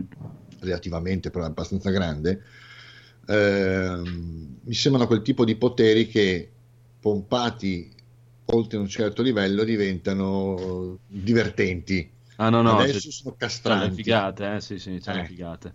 Però devi, di contro devi decidere di, di, di essere cattivo, se vuoi. Eh, immaginavo. Se vuoi vampirizzarti, perché cioè, se, non so se hai notato, ma se tu vai in giro con i combattimenti normali contro i nemici normali che incontri in giro non ciucci niente di esperienza. No, poco e niente. Poco per niente. Fare esperienza devi ciucciare la gente, ma ciucciando la gente ti cambia tutto, tutto il setting di gioco, perché cambia ah. proprio la percezione del quartiere e tutto, un cavolo un altro, tu diventi sempre più vampiro, sempre più potente, ma di contro la cittadina diventa sempre più morta. Si accorgo, sì, ok, eh, ok. Sì, sì, sì.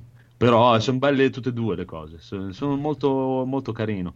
È chiaro, sì, il combattimento è molto, è, è anche un po' frustrante a volte, anche Abbast- perché sai cos'è? Abbastanza. È che ti posso dire tranquillamente che è molto ripetitivo e molto tutto uguale fino alla fine, alla fine, cioè se tu decidi di diventare un vampiro bastardo, maledetto, incazzoso, ti diventa sempre più facile, perché poi dopo inizi a one-shottare chiunque proprio con la potenza del vampiro.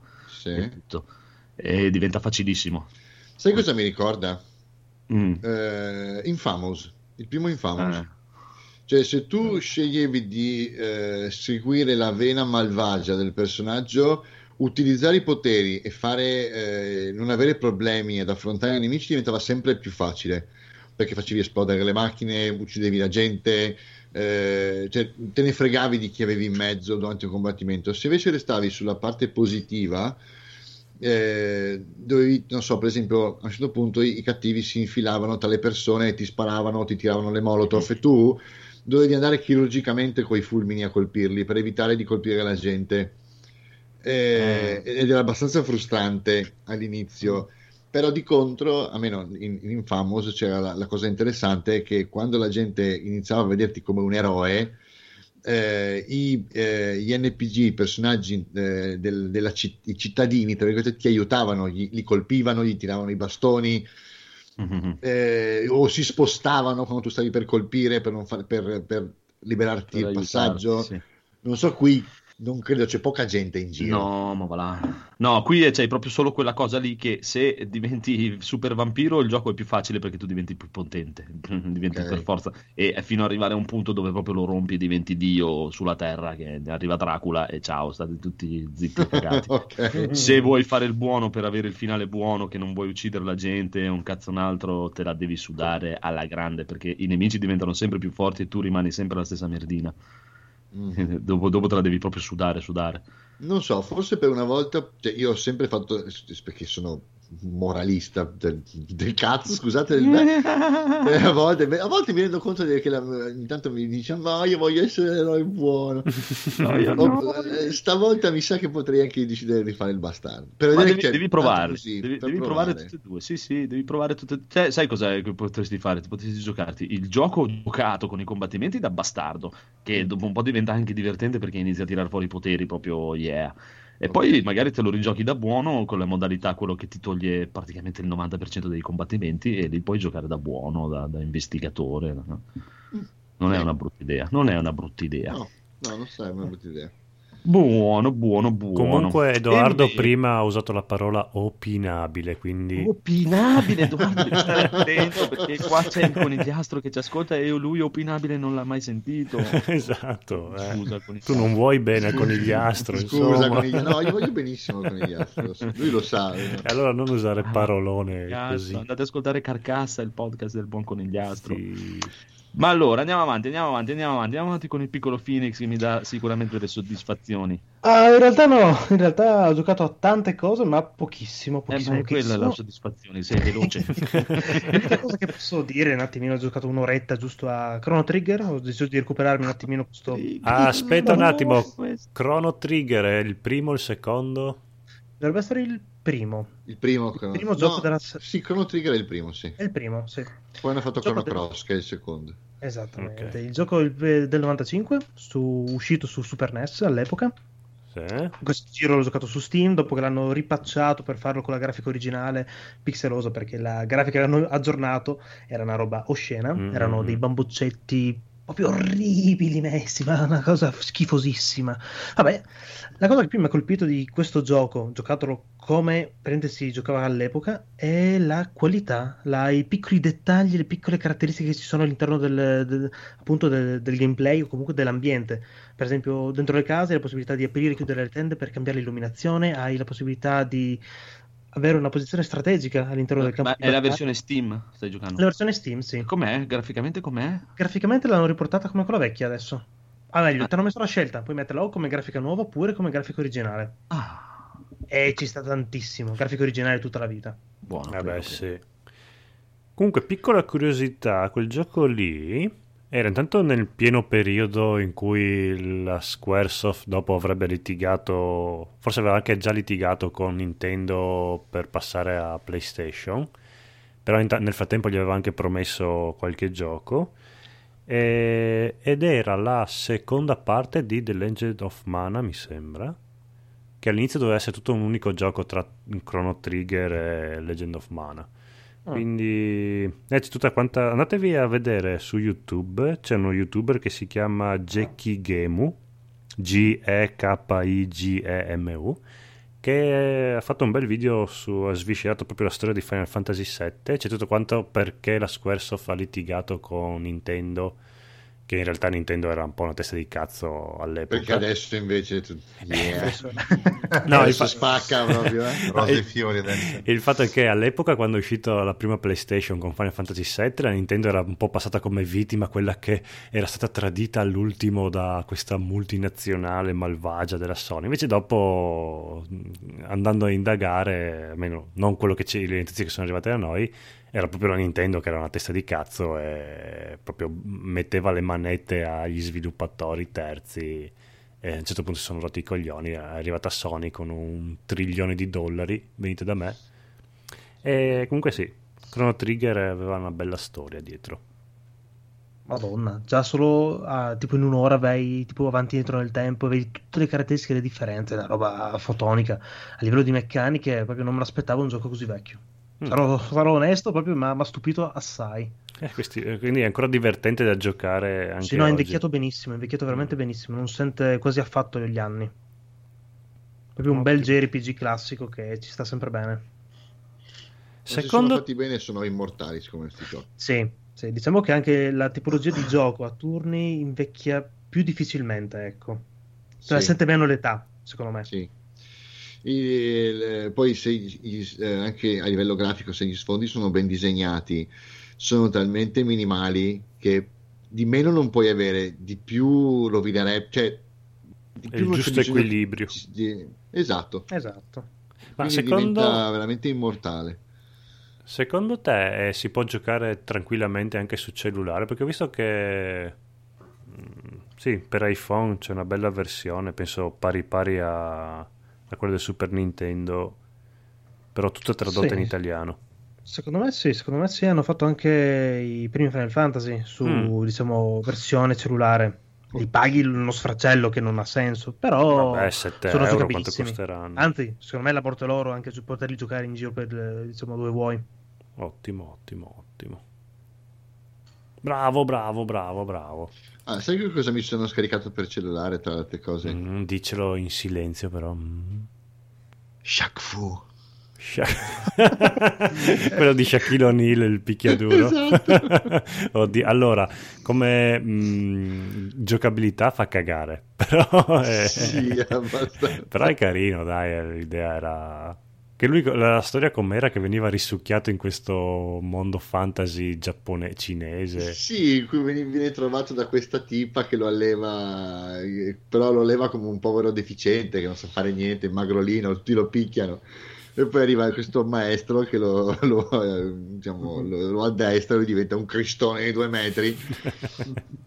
eh, Space, il... eh, unite Space Jam a Mortal Kombat, eh, il peggio del peggio, eh, esce fuori Shaq Fu. Va bene, va bene. I nostri ospiti cosa hanno giocato in questa settimana? O nella vita, perché tanto no, non avete mai detto. Uh, eh... Allora, parto io che sono il più piccolo. Mm-hmm. ehm, no, io ho giocato, vabbè, da piccolo, da piccolo davvero, eh, PlayStation uno è stata, diciamo, la prima console seria, a parte quelle, quelle orride robe mh, con lo schermo a segmenti, tipo di... non so neanche dove le trovavi, tipo gli, negli uovi di Pasqua. Eh, quelle cose tipo di Prince of Persia bruttissime che avevano il display con i, i, le sezioni già fatte che si accendevano e si spegnevano. Ah, cristalli quelli, liquidi, cristalli liquidi. Quelli, Tiger. Quelle, sì, quelle robe endless runner orribili. Il Game so, Watch. Mi, mi divertivo un sacco mm-hmm. eh, perché era l'unica cosa che c'era, quindi andava davvero bene. E, mh, dopo sono passato alla Play uno, quindi giocando roba seria. E tutti i platformer del caso e anche gli action, parli, vabbè, Metal Gear, eh, oh. Medieval, Crash Bandicoot, Spyro, Croc, non so, oddio, non so, ogni volta che dico Croc tutti mi dicono ma che cazzo giochi a fare Croc, a me, per me era bellissimo. Guarda, quanti anni avevi quando hai giocato a Croc? A Croc? Oh, non me lo ricordo, ma abbastanza pochi. Però, no, Andrea, Andrea, Andrea giocava a crack in quegli anni lì. Era il D L C quello. Sì. eh, no, eh, mi sono divertito davvero un sacco. Um, Ape Escape. Eh, quello era eh, bello però. Ape Escape mi sì. divertivo un sacco. Poi c'era, com'è che si chiamavano? Aspetta, adesso devo, finché non trovo sto nome non vado avanti, non mi faccio andare avanti. Eh, eh, tranquillo, abbiamo cinque ore di... Guarda, ah, scusa? Tombi. Oh, molto bello, eh, Tommy, bello. bello. Tom, che c'erano gli alberi che mollavano le scoregge. E, a proposito di scoregge, Abe sì, eh, ah. Lì mi faceva cagare addosso, però perché ero troppo piccolo evidentemente. Mi ma era guarda, eh, guarda, anch'io che avevo sedici diciassette anni mi, mi inquietava anche a me, quindi uh, però potevi scorreggiare la eh, cosa sì. Inquietava ancora di più però ah, ah. E poi vabbè cra- tutti i crash del, tu- del, del caso, ma davvero tutti, eh, anche Crash Team Racing, che tra l'altro già comprato in prevendita appena ho visto i primi dieci secondi di trailer del nuovo, e, e lì ci abbiamo perso la vita. Crash Bash, che tra tutti era il meno bellino, però era comunque divertente. Crash Bash è quello tipo Mario Party? Eh, eh, sì, era quello a piattaforme che dovevi buttarti giù. Ah, ok. Ed era, era, era carino. E poi vabbè, recentemente adesso è da, da un annetto e qualcosa che gioco molto spesso agli F P S online, come dicevo prima. Ehm, Deus Ex mi ha preso la vita, mm-hmm. eh, soprattutto Human Revolution. Ehm, peccato per alcune cose, per eh, Mankind Divided, che non spoilerò a Giovanni che non ha ancora mm-hmm. giocato, però ci sono state alcune cose che non mi sono piaciute. Vabbè, una gliel'ho già spoilerata, è un po' alcune meccaniche che sono troppo uguali a Human Revolution e a distanza di quegli anni potevano davvero non esserci più, mm. tipo i cazzo di condotti dell'aria, eh, porca puttana, okay. Ho capito che si passa attraverso, però esistono anche porte. E... la cosa bella di Deus Ex, esatto. Federobot, Federobot. Federobot. Sì, è arrivata la regina dei Borg. Federevolution è bello. E, mm, e poi sì, quindi Rainbow Six Siege ci ha lasciato sopra un numero di ore indecente, e mm, Battlefield e compagnia bella, Rising Storm eccetera. E quindi sì, ultimamente ero sugli F P S online e con lo Switch sono ritornato un po' alle vecchie glorie, eh, platformer, beat 'em up eccetera, mm. e quindi diciamo che adesso sono un po' su questa onda qua, però col fatto che ho poco tempo giochicchio un po' qualcosa e spesso purtroppo non lo finisco, cosa che sto facendo ahimè con The Witcher tre, che mi sta piacendo tantissimo, però serve tempo. Eh, sì. ai, ai, ai, ai, eh, ai, infatti c'è quello, c'è il quello Phoenix che piange, sì. eh, un pochino un po'. Però tipo è uno dei giochi più belli che abbia, che abbia mai iniziato a giocare, oh. È davvero fantastico. Bene bene bene bene bene. E che punto siamo arrivati, amico Codolo? Eh, Giovanni deve dirci. Giovanni, oh, devi dirci co- co- un gioco che ha giocato, quelli suoi preferiti. Sì, o... non sai cosa ho fatto? Ho, rit- ho tirato fuori il mio GameCube l'altro giorno uh. e mi sono rifatto Beautiful Joe. Ah, bello! Che figata, bellissimo. È invecchiato benissimo, è ancora bellissimo adesso. Cioè, in realtà l'ho giocato, c'ho anche la Wii, poi ho visto che giocandolo sulla Wii, la risoluzione era un po' più, cioè, un po' più polita, insomma. Quanto è ignorante a... come gioco, mamma. Però è bellissimo, sì. Stupendo. No. La me- meccanica, velocizzare il tempo, rallentare il tempo, fai tanti colpi nel... quando è rallentato, poi velocizzi di nuovo, diventa un colpo enorme, tutte queste meccaniche qua, beh, è bellissimo. Sì, sì, sì, ma è bello proprio picchiare con quel gioco. No, bello. Sì. Bello. E poi, e poi me, mentre avevo già anche la Wii fuori, il, un gioco che si chiama Mad World, quello in, bian- quello in bianco e nero, sempre da quello che ha fatto Beautiful Joe. Oddio. È quello in bianco e nero, vero? Esatto, in bianco e nero. Allora eh, l'idea è bella, un po' ripetitivo secondo me quel gioco. Sì, sì.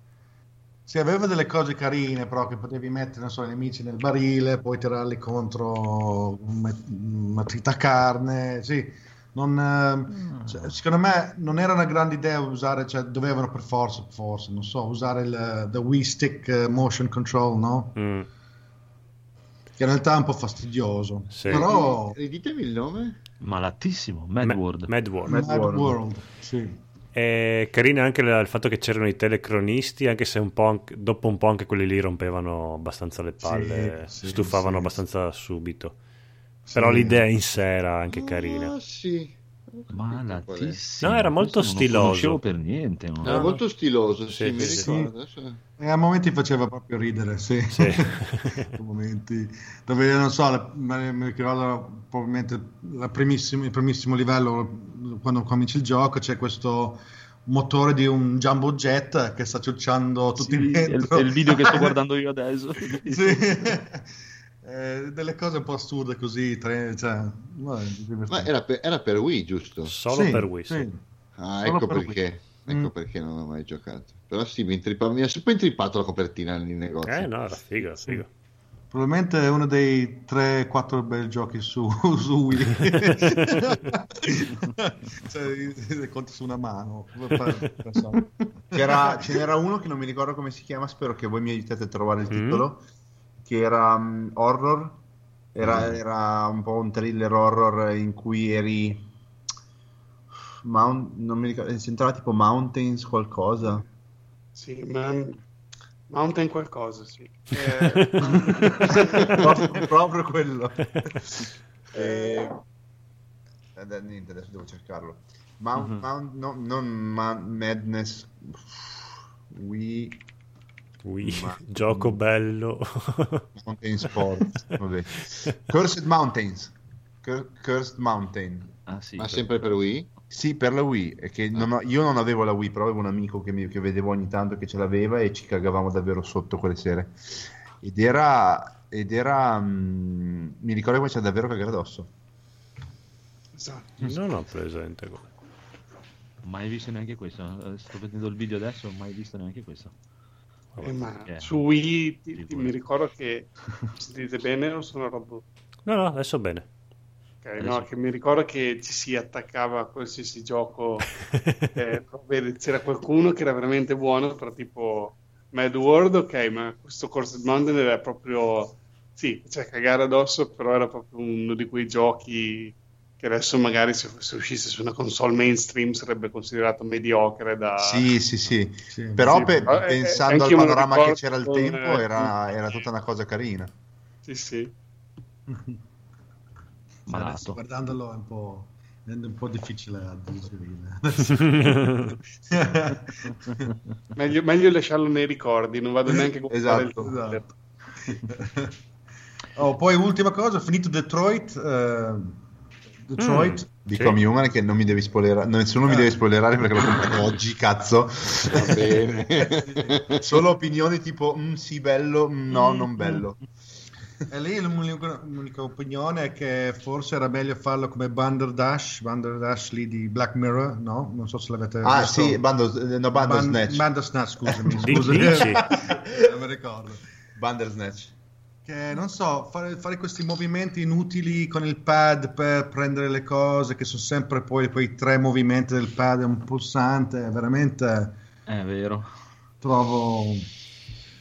E io la cosa che ho trovato in Until Dawn, pur non giocandolo e guardandolo solo in video su Zenzero e Cannella, bellissimo canale Zenzero e Cannella, smettila. Cercatelo signore, signore, guardatevi il gameplay, bla bla bla, parlo sopra bla bla bla bla. Bellissimo. E mi faceva incazzare perché cioè, non giochi un cazzo di mai di volte, quando stai scappando devi fare ni con l'analogico per aprire la, la maniglia, ma vaffanculo, non mi far fare neanche quello e via, cioè. No. Proprio una, una, una cagata. Beh, quello no, dai, non sono d'accordo. Storia, no, infatti, uh, secondo me, anzi, è il contrario. Netflix doveva più imitare Detroit. Sì. No, dici, mm, no. Secondo me è, sì. È interessante. Cioè, dici che invece Netflix doveva fare una cosa con un po' più interazione. Sì, a... non, boh, non so, non mi ha convinto tantissimo quello di Netflix. Forse perché arrivavo già da, appunto, dal mondo dei videogiochi, forse per una persona che non ha mai giocato ai videogiochi ritrovarsi una cosa così interattiva potrebbe essere più, però no, bu- sono due media completamente diversi, secondo me non puoi fare il paragone, sì. Però mm. il, quello su Netflix è quando alla fine di, che vai a un certo finale, secondo me di, puoi dire tipo che volevi più azione, una roba del genere, dici sì cazzo, c'è la risposta bellissima quando devi cazzo, sì, sì. Cazzo. Ah sì sì, quello l'ho fatto subito. Sì. Sì, no, è carino quella parte lì. Bene, molto bene. Allora vado avanti io, vado avanti mm-hmm. io, che è venuto il piccolo Phoenix, abbiamo provato mille milioni di picchiaduro e le ho fatte anche fare un incontro di wrestling fra il Phoenix e la Eli. Veramente? Bellissimo. Sì, sì, sì, sì. Abbiamo spostato il divano, mi sono messo lì in sala. No, spiega, spiega, gioco, spiega. Gli ho, fatto, gli ho fatto provare sia Fire Pro che W W E two K diciannove, è stato bellissimo. Sì, molto fighi, molto, molto bello. Esatto, si è divertito molto. E gli ho fatto provare Resident Evil, perché non potevo accettare che non aveva mai giocato al primo Resident Evil. Ah, oh, oh, okay. Dio mio. Ancora mi ricordo con oh, Dio, Dio, Dio. La classica scena famosissima dei cani che entrano dalla finestra, fatto un salto che... mi sono ritrovato a urlare uscendo dalla porta. Ah! È bellissimo, perché penso che l'unica persona sulla terra che non conosceva quella scena. Sì, infatti, sì, infatti. Stupendo. Comunque, infatti, dopo che è andato via lui mi sono finito il primo Resident Evil in attesa spasmodica del remake di Resident Evil due, e adesso sto giocando eh, esatto. adesso sto giocando Resident Evil quattro, dove faccio strippare la mia amorosa, ah. perché, perché la mia compagna è argentina, e Resident Evil quattro è ambientato in Spagna. Esatto, e poi forestero, c'è la pera pelata. Forestero. Forestero. Dopo io gli storpio tutte le frasi, lei si incazza, quindi, eh, non vuol dire niente la pera pelata. Scusami l'ignoranza, c'è una versione acca di eh, sì, sì, quattro? Sì, sì, sì, c'è la versione acca di. Io un... giocai l'originale su GameCube, cioè l'originale, il primo. Esatto, no, è uscita una versione, un remake acca di di, adesso non mi ricordo quanto tempo fa, ma qualche annetto fa, mi sa. Ah, a proposito di robe doppiate, in Tekken sette c'è un personaggio italiano, sì, che sì, siccome ed è doppiato in italiano. Sì, ma è doppiato sì, da Dio. La voce originale proprio... è italiana. Sì, madonna, parla benissimo. benissimo. Ma sì, se tu vedi, anche il labiale è italiano, ci è fatto veramente bene, e me ne sono accorto anch'io di sta cosa, perché oh, eh, Nina parla in inglese, Hachi gli risponde in giapponese e lui gli sì, parla in italiano. Ogni pe- ha fatto questa cosa strana in Tekken sette, che i personaggi parlano nella loro lingua. Sì, lingua, ma hanno preso proprio doppiatori della propria li- madrelingua. Sì, sì, sì, sì, sì. Comunque è del duemilaquattordici l'H D, l'Ultimate acca di Edition di Resident Evil quattro. Ah, sì. Non so per cosa l'ho giocato io Resident Evil, penso... non me lo ricordo proprio. E l'avrei giocato a PlayStation. GameCube, anzi, lì, eh, com- come diceva il Codolo, che è, lì comprai veramente il GameCube per giocare mm. Resident Evil quattro. Ho giocato solo Resident Evil quattro, un gioco di wrestling e Beautiful Joe, e poi l'ho venduto. Beh, dai. Penso che io l'ho preso solamente per Eternal Darkness. Bello. Darkness, sì. E poi ho pro- provai la versione PlayStation due, ma era totalmente censurata e faceva cagarissimo. Ed ah, era so, tanto, più... cioè, gra- sì, sì. graficamente quella del GameCube spaccava sì. il culo alla PlayStation. Sì, hai presente quando ci sono le super morti turculente, tipo quando ti prende il, oh, le, le due gemelle, le gemelle mm, bella, sì, come sì, le chiamo sì. io con la motosega, uh-huh. che su GameCube o su P C c'è proprio la scena che proprio ti, ti entra dentro con la motosega, ti stacca la testa e si vede la testa che rotola per terra. Eh, su niente, PlayStation due no. Niente, tu con i no, no, sì. giochi mh, con tanto sangue canni sempre le console... di brutto. Mortal Kombat hai comprato il Super Nintendo ed era censurato. No, no, no, ho giocato quella giusta. Prima ho giocato quella giusta, dopo ho provato ah, okay. PlayStation due. Quando... Sì, allora, allora bravo, bravo, bravo. No, e dove invece questa P C è presa da quella GameCube praticamente, ma anche la versione c'è anche su PlayStation quattro l'H D Edition uh-huh. e anche quella vi confermo che è presa da quella GameCube, non è più quella la versione mm, PlayStation. Hanno aggiornato un po' i texture o è proprio uguale solo in H D? No, dai, f... guarda, fa una bella figura, eh? Ti dico. Sì, le... sì, Texas non è che abbiano aggiornato niente, praticamente hanno solo aumentato la risoluzione, più che altro. Però non, cioè, me lo aspettavo molto peggio. La cosa più è sono i controlli, i controlli sono proprio ah, Dio. È veramente qualcosa di ah. Ormai non sono più abituati, forse, forse all'epoca non so. Eh, ma una volta era, dai, venivi dai vecchi Resident Evil che erano dei carri armatini allucinanti, eh, esatto. quattro, eh, incredibile. Mm.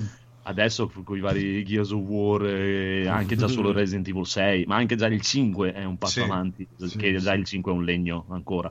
Mamma mia. Madonna, Resident Evil cinque è, non è un legno, il è un pezzo di pietra. È, è un albero con le radici. Il quattro è molto sì, peggio. Cioè... Già no, solo dal fatto faceva... che tu inizi eh. e, e c'ha le impostazioni che praticamente impugni la pistola col grilletto destro, miri eh. e, con, e spari con X. Ah, eh, mamma mia, eh, che è impossibile da fare. E poi non ha praticamente non, eh, c'ha la levetta sinistra per muovere l'omino e la levetta destra per muovere la telecamera, ma non puoi girarla completamente, si sposta leggermente. Un pochino. E poi ti ritorna in centro. Sì, sì, non puoi guardare in giro. Sì, no. sì. Puoi solo proprio leggermente spostare leggermente la visuale e poi ti ritorna in centro in automatico quando arrivi nel, nel massimo dello spostamento e basta. La, la levetta destra l'ho tolta praticamente, no, questa non la uso proprio, giro l'omino completamente. Però si giochicchia. Dopo ho, ho riprovato, ho rimesso su anche Resident Evil sei. Resident Evil sei, ciao, è dieci milioni di anni avanti rispetto sì, a quello. Sì, vedi il progresso, insomma. Madonna mia, madonna. Comunque molto molto divertente, bello, ci sta. Sta, ci sta e poi ah, la pera pelata. Comunque Resident Evil sei tanto criticato, ma mi sembra che invece è stato un è po' molto divertente come gioco, è stato cioè, rivalutato un po'. Sì, di, di quella fascia fa, lì che nel senso se, se non ci scrivevano Resident Evil sei sarebbe stato molto più apprezzato, ma come gioco è divertente, è mm. proprio divertente divertente eh. ah, se a chi piace se chi piace Resident Evil quattro eh? Resident Evil sei è mille anni avanti, ma proprio anni luce allora, avanti. A me no, no, no, no, aspetta, aspetta, aspetta, aspetta. eh, eh. Ne avevo parlato abbastanza bene anch'io perché avevo fatto solo la campagna di Leon, ma eh. quando sono arrivato alla campagna di che no, Chris, Chris, Madonna mia, ma perché? Ma cosa sono inventati? È uno sparatutto che se tu spari in testa al nemico è peggio che sparargli nel ginocchio.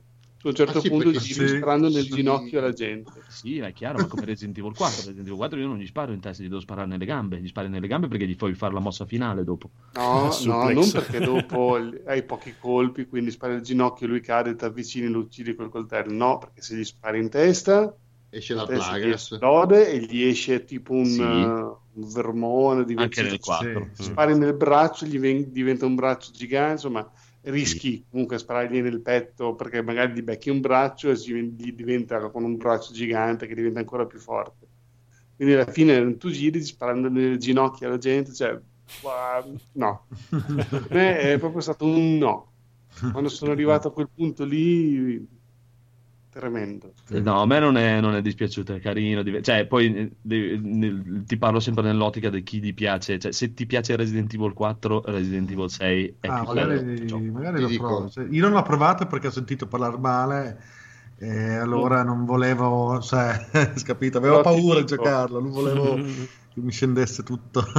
Con quello che costa ora vale la pena prenderlo anche solo per fare la campagna di Leon e poi dovevi fare altre, le provi e sì, dopo mi dirai se ho ragione io, Andrea. Ma no, no, ma, ma chiaro, ma è, cioè, è, è, è, è una cafonata di, di, di roba assurda, per dire non lo proporrai mai Enrico perché è proprio il massimo della giapponesità più assoluta, di cosa di assurdo dell'assurdo che, che un Resident Evil non c'entra assolutamente più niente, ma zero proprio, eh. Ma già per me neanche Resident Evil quattro, quindi proprio sì. Cioè, oh, cioè, io Resident Evil l'avrei finito con Code Veronica proprio.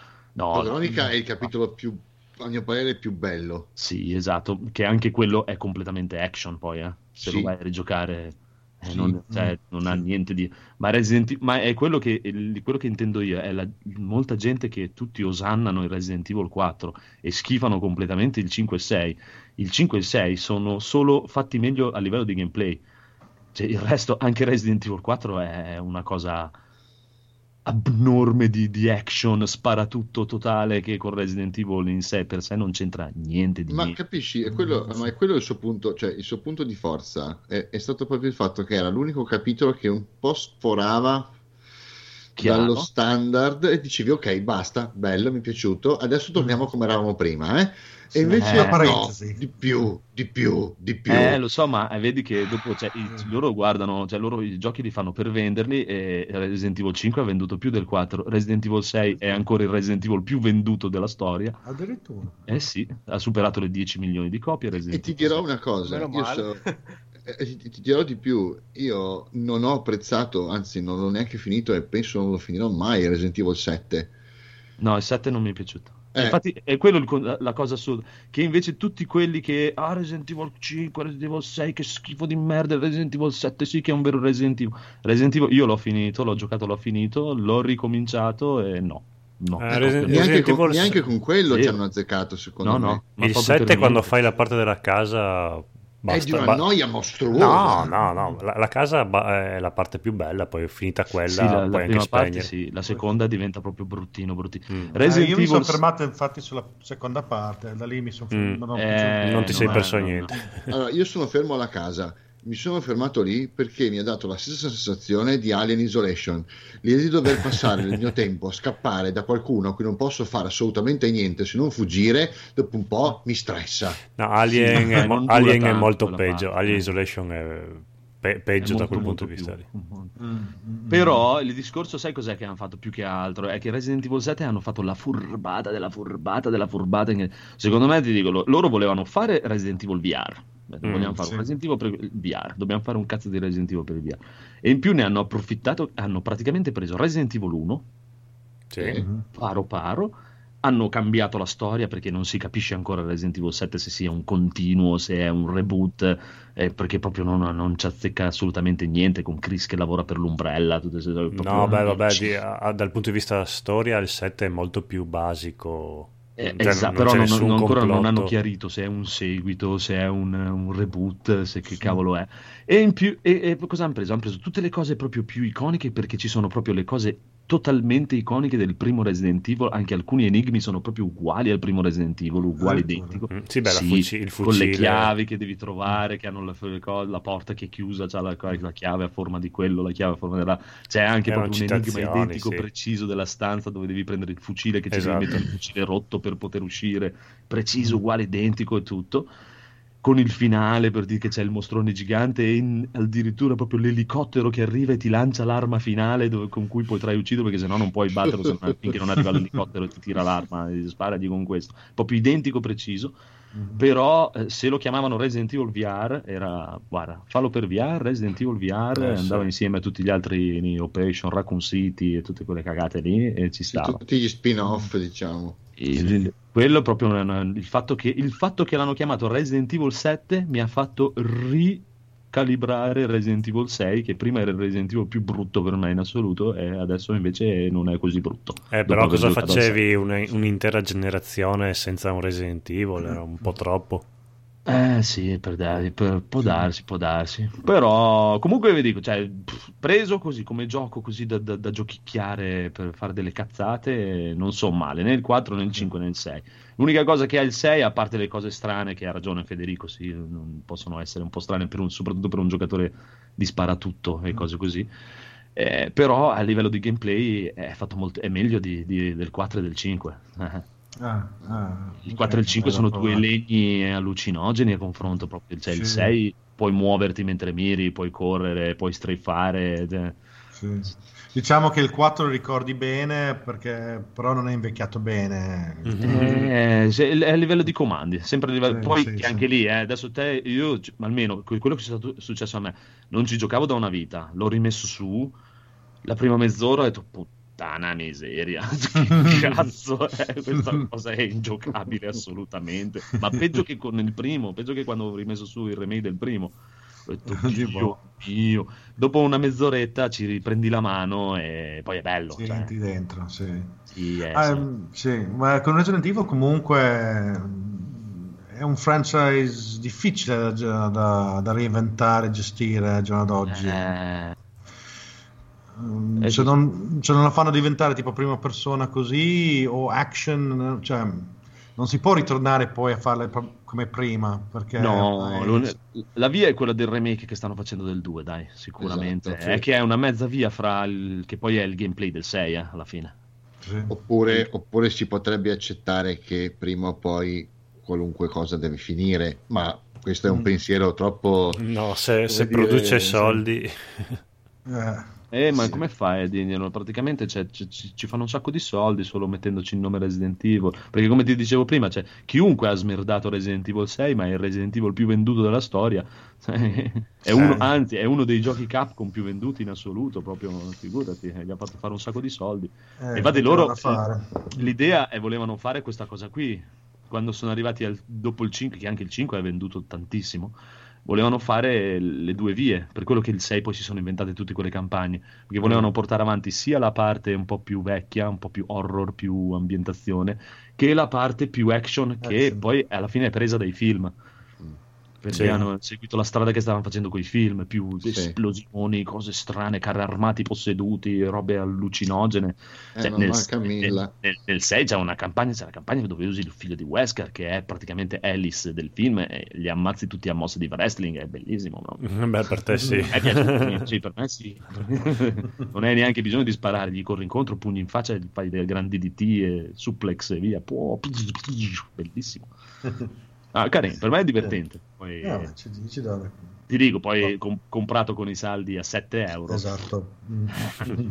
Al limite avrei buttato via sette euro. Esatto, esatto. Va Buono. Bene. Chi è rimasto? Codolo, tu cosa hai giocato? Allora, non ho giocato videogiochi in questa settimana, due o tre settimane che non ci siamo sentiti. Però come te ho, ho chiamato il buon Marco a casa mia. Phoenix che va da tutti, va la esatto. puttana Phoenix. E abbiamo giocato. Io vado. E non abbiamo... sai che cosa fare? Invita Marco Phoenix. Vieni a giocare con me a un gioco in scatola. Abbiamo giocato a Time Stories, che mi sembra che l'abbia comprato anche Edoardo. Sì, ce l'ho anch'io. Ok, eh, la scatola base, quindi con la prima missione introduttiva, semplicemente si tratta di un mazzo di carte illustrate. Noi siamo degli agenti del tempo, tipo Time Cop con Van Damme, e ogni volta veniamo... è vero, eh, però è quella la trama. E veniamo inviati in questa polizia te- del tempo a risolvere dei... Eh, dei casi o impedire che la linea temporale venga rovinata, alterata. alterata.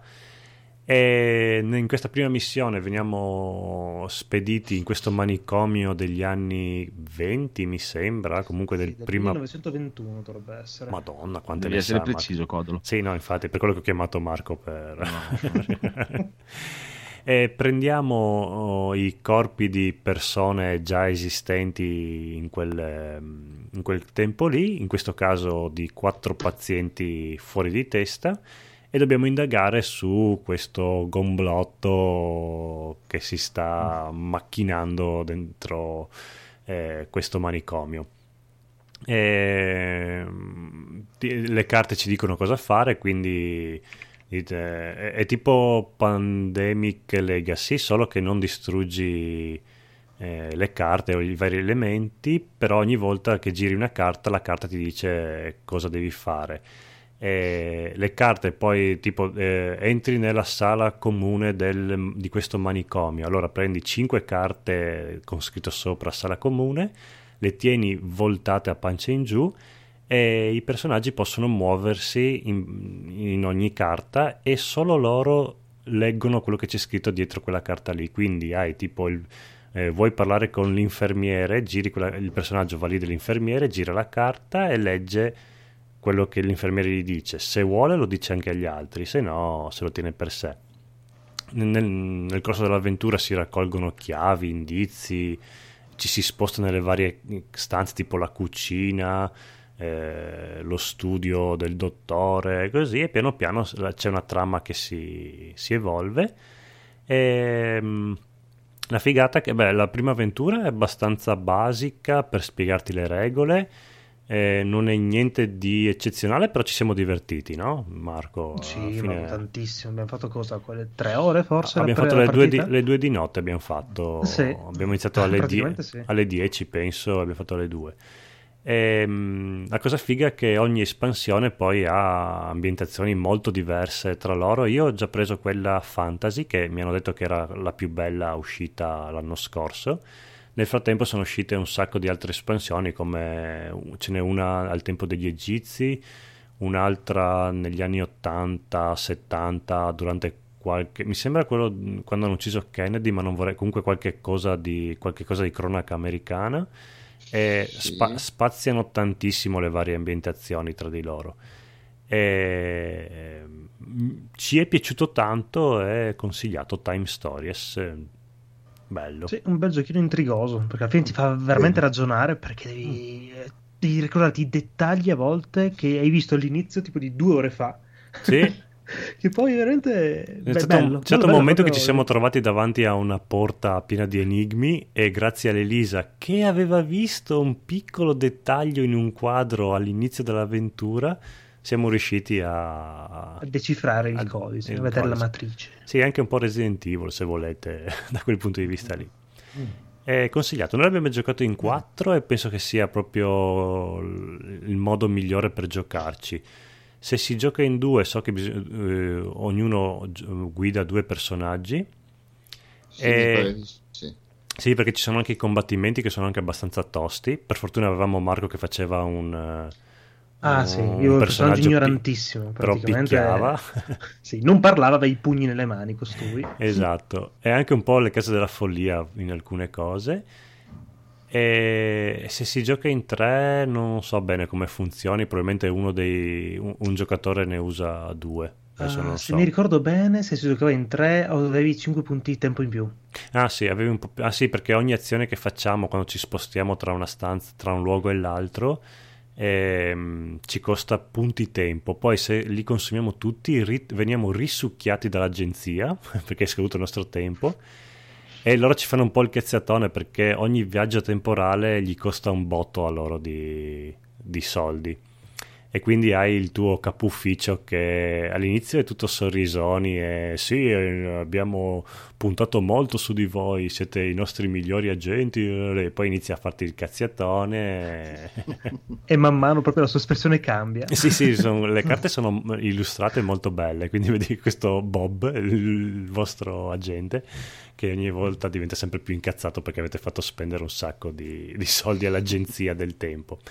E cosa carina anche che per culo, per bravura, noi siamo anche riusciti a sbloccare degli oggetti che poi verranno anche usati nelle altre avventure, quindi c'è anche una specie di fil rouge tra un'espansione e l'altra, quindi un, un pochino ti potenzi giocando tutte le varie espansioni. Molto bello, è una di quelle cose che veramente giochi in scatola moderni a me piacciono un casino. Infatti ogni, ogni tanto che passo nei centri commerciali vedo gente che esce con eh, Monopoli, quei giochi lì, belli, eh, io mi sono divertito tanto, però soffro un pochino perché non sanno cosa si stanno perdendo con questi eh. giochi. Time Stories, consigliatissimo. Bene, sulla lista, lo segniamo. Sulla lista. Manca Federico, penso, eh, Enrico anche. Fede... Federico, Federico. Sì. Io ho giocato Forza Horizon quattro, l'ho giocato es- in maniera abbastanza estensiva, quindi adesso posso parlarne eh, bene, perché l'altra volta l'avevo proprio solo provato. Eh, è molto bello, da sempre quella sensazione piacevole di guidare le macchine in modo... il giusto mix di arcade e simulazione, che insomma non è un The Crew due ma non è neanche un Project Cars mm. eh, no, Project Cars, un assetto corsa, insomma qualcosa di molto tecnico, eh, quindi proprio lì ti prende il gusto di andare di freno a mano in derapata sul sterrato, sopra i monti, fare dei salti assurdi, ed è proprio un porno per le auto. Se mi piacciono le auto, lì proprio quando ti compare l'auto che ci gira intorno, apri il baule, apri le portiere, cioè eh, se un appassionato meglio di auto, meglio che averne una vera. Sì sì, lì proprio li vai a vedere nel minimo dettaglio. Eh, sono... Faccio un attimo una parentesina perché mi è venuto venire in mente, come parlando di auto abbiamo, forse l'avete visto anche a um... E alla Games Week chi c'era, che abbiamo nostri amici indie che stanno sviluppando Graal, che è il gioco di ma- un gioco di macchine futuristico. Sì sì, l'ho visto, quello che avevano paced. Una postazione abbastanza grande, avevano una postazione grande al, al, al Luca Comics anche. E sì, sì sì, volevo solo citarlo perché se, ma c'erano se... anche i nostri amici, quelli che fanno quello con le macchine più realistiche, insomma, che è un particolare simulatore con gli alieni che ah, vengono giù. Sì sì sì, allora ecco, però qua faccio la figura di merda perché non mi ricordo come si chiama. E quello invece è, è, più, è più realistico a livello di macchine, di veicoli, però e, e succedono cose assurde, tipo ci sono piste in cui c'è il Kraken che, but- cioè, che ogni tanto ti dà delle pe- dei pestoni con, con i tentacoli tipo. Bello. Mentre, un cosa... po' alla Split Second, eh, per dire. Ma la cosa strana qua è che la macchina si guida in modo abbastanza realistico. Sì, c'è la modalità realistica che loro avevano il volante, quello dell'Xbox, uh-huh. e, e sembra, cioè, in, in, è, è, di, è molto molto difficile. Ma cioè, è, si sbanda fu- sempre. Eh, infatti funziona una guida realistica con appunto un Kraken che ti invade la strada. La cosa più interessante del gioco, eh, io quello che ho provato mi sono divertito. Eh. Eh, però è ancora sviluppo. Sì, chiaro che io so, ho provato con la, provarlo un po' di più con la modalità però... normale, chiaramente è, sub, è divertente da subito. Mm. Quella realistica, cioè, l'ho provato dieci minuti e non bastano neanche per, cioè, per capire bene il cambio, come per avviare la macchina, sì. Cioè, eh, però secondo me ha un sacco da dire come, come cosa. Quindi... sono stati bravi quello che ho giocato a far succedere, sai che se c'erano i disastri davanti a te ti danno tem- ti dà tempo per capire dove va la pista, per esempio, mm. o dove si modifica l'environment, sì. per non fartici rimanere sotto così a caso. No, è bello, sì, scusate l'interruzione, ma c'era venuto in mente, dato che tra indie ci si supporta, di, di ricordare questi titoli, che di titoli di macchine tra gli indie non ce ne sono tanti. Tra l'altro mi ricordo che c'era anche quello, sono sempre italiani anche loro, che fanno quella specie di Mario Kart con fruit, le caramelle, fruit, fruit racing, sì. Sì. Anche quello lì è, è vero, carino. esatto esatto esatto bene e... scusate, non volevo continuare. No, tornando a, a bomba su a Forza. Forza Horizon quattro, che, che è il gioco indie di quest'anno. Eh no, che super, infatti si vede qua che curato proprio, hanno speso non so quando, perché praticamente tutta la mappa di gioco l'hanno dovuta rielaborare quattro volte, una per ogni stagione, perché lì proprio cambiano le stagioni, c'è tutta la mappa di gioco che, che cambia, cambia sì, sì, sì. Eh, quando è inverno c'è il lago ghiacciato che è percorribile, ci sono dei percorsi sopra il lago ghiacciato, quando è estate non so, c'è il fiume che è più in secca e puoi correre sul letto del fiume. Quando è autunno sono le foglie, vabbè, quando è autunno e primavera, bene o male, siamo lì con cambiano i colori. Però insomma, veramente eh, questa cosa qui delle stagioni è un po' una seccatura, perché cambiano una volta alla settimana e tu non puoi decidere adesso voglio mettere la mappa invernale perché voglio di derapare sulla, sul ghiaccio, ma devi aspettare la settimana dopo. Eh, questo mi ha un po' deluso, soprattutto perché io ho il gioco grazie al Game Pass che ho fatto. Ma una settimana un vera? Sì, sì, una settimana vera di, cioè, okay. eh, come online, tutti sì, quelli sì. che stanno giocando hanno la mappa autunnale, tutti hanno quella primaverile, e infatti è nelle prime, ma non so neanche se chiamarlo tutorial, perché alla fine durerà sei ore, eh, ti fa fare un po' di gare varie e ti fa passare le stagioni. Quando tu sei pronto vai al, al festival Horizon e lì passa la stagione successiva. Quando tu hai fatto tutte e quattro le stagioni per una volta, eh, ti fa eh, tipo benvenuto alla vita Horizon, perché non c'è un vero e proprio endgame, e dopo da lì inizia il gioco e tu puoi giocare online, eh, puoi fare tutte le gare che ti sono rimaste, però dopo lì le stagioni cambiano in base al in base alla settimana in cui sei. La cosa che non ho ben capito, perché certe gare comunque quando le fai partire ti carica e quella è una gara invernale e quella la fai in inverno e, e il percorso è invernale. Infatti ogni tanto è bello quando fai partire una gara, ma penso che sia solo online che tu puoi scegliere il parametro, e se quella gara lì scegli che è invernale c'è il percorso che è c'è il ghiaccio.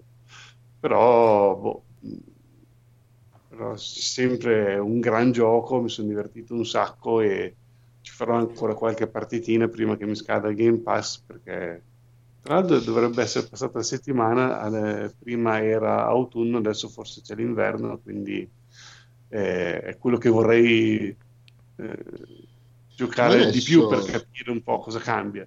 Ma adesso esce solo, esce solo Forza Horizon o, o uscirà anche quel capitolo della serie regolare di Forza? Cioè no, Forza fanno Motorsport sempre, fanno sempre alternato un Horizon, un anno uno e un anno l'altro. Ah, sì. Ah, ok. Ma lo stai giocando col volantino o con il no, pad? No, no, col joypad della One. E non ti senti un po' meno amato? Non ti viene voglia no, di comprare no, un eh, volante? No, no, no, no. Ah, no, no, no, no. Col, col Monthly ho, ho scaricato anche Project Cars due, ma lì sono dovuto andare online a cercare delle guide di come settare il joypad per poter giocare, perché da come tu installi il gioco, parte giocare, è inguidabile. Mm. Cioè, tu veramente hai bisogno di un volante, perché quello è un gioco che tende alla simulazione. Forza Horizon è pensato proprio da, per essere goduto col pad della One. Ah, okay. Quindi se è un volante chiaramente è un'esperienza migliore, però già col joypad ti dà un gusto incredibile, cioè proprio ti senti di essere sempre padrone del mezzo, di quello che sta facendo, e e proprio ti diverte, sì, diverte giocare. Eh, sì, bello arcade, non esageratamente come, non so, un The Crew, però c'è, c'è quel giusto mix di, che ti, sia ti, dà, ti fa sentire che hai il manico quando vai lì giusto che pennelli la curva, sia non, non ti sbatti a muro e distruggi tutto dopo cinque secondi, perché insomma, è, è, è perfetto, è proprio il gioco di, di guida che a me piace tantissimo. Mm-hmm. Sì, io infatti eh, seguendo ogni tanto un po' quel tale Ale, non so se mm-hmm. lo conoscete, sì, sì. E che lui è il, diciamo il, il dove è, è esperto sono i giochi di guida, gli altri giochi li gioca tutti un po' così, è un po' scarsino, però sui giochi di guida è bravino, e c'ha anche tutta la postazione con i volanti e tutti, gioca un po' tutto, da assetto corsa, Formula uno anche. E anche lui dice Forza Horizon è, si gioca col pad, non, non c'è nessuna necessità di avere un volante, proprio si gioca bene col pad, un bel gioco da pad. Sì, sì. Bello bello bellino. Poi chi c'è rimasto? Chi c'è rimasto? Enrico. E se n'è andato Enrico. No. No. Ma cos'è che stava Enrico giocando? What Remains of Edith Finch. What Remains of Edith Finch. Non so cos'è. Non lo so. Vabbè. Eh... Non è il mio gioco, credo. Mi sembra un gioco molto story driven. No? Va bene. Peccato. Vedremo la prossima volta. Ci dirà. Diciamo che abbiamo fatto tutti un po' di giochi giocati. Facciamo sì, un sì, bonus sì. stage veloce veloce e, e lasciamo perdere la scimmia tanto. Va bene. La teniamo per la prossima volta. Intanto siamo tutti scimmiati per Resident Evil due. Esatto, esatto. Appunto. La riapertura è un'imuscia, è un'imuscia. Eh, eh, beh, no, no, giusto quella di, di Federico. Sentiamo quella di Federico che è particolare. La riapertura delle scuole, così i bambini vanno via fino alle quattro. Tre giorni in montagna. Legit. Correre lì dietro sulle piste da sci col bob, cioè. Qui che c'ho le caviglie con la carne cattiva tra un po'. Io, però la riapertura delle scuole coincide anche col ritorno al lavoro, no? Eh, purtroppo sì, però... Guarda, basta fare come faccio io, non vai mai in ferie, quindi sei a posto. Ale, risolto. Risolto il problema. Il Mi sembra una grande Eduardo. Idea, comunque. Va bene, va bene, dai, un consiglio bonus stage veloce veloce. Phoenix, comincia tu che consigli una cosa che adesso Mumu ti picchia. Allora, io mi sono visto il live action di Bleach su Netflix. Da fan della saga, la, il manga e l'anime li ho adorati alla follia e rimane tuttora uno dei miei anime, diciamo, recenti preferiti. Proprio per anche stile di disegno e storie e tutto quanto, è veramente stupendo, stupendissimo. L'anime... Eh, eh. Eh, diciamo eh, inizia bene, inizia molto bene, inizia con lo stesso mood de- dell'anime, con proprio la stessa cazza- cazzataggine dei personaggi, la stessa proprio sciallezza dei- delle varie pers- eh, relazioni tra i personaggi, ci sta da morire. Gli effetti sono fighissimi, il, il finale mh, nah, mi sono andati a morire sul finale, diciamo, hanno proprio cambiato parte, diciamo, da tre quarti di storia di, del film in poi, che hanno cambiato qualche dettaglio che mi ha fatto un po' morire dentro, diciamo, conoscendo la, la saga ero lì che tipo soffrivo, però rimane un bel film, preso a sé stante è un bel film, un bel, film, un bel riassuntino di, di quelli che sono i primi cento episodi, forse un po' meno. Mm-hmm. Ah sì, che invece è una saga infinita, tipo, tipo eh, meno infinita fuori. Di altre, però è lunghetta, dai, diciamo che sui quattrocento episodi ci arriva. Mamma mia.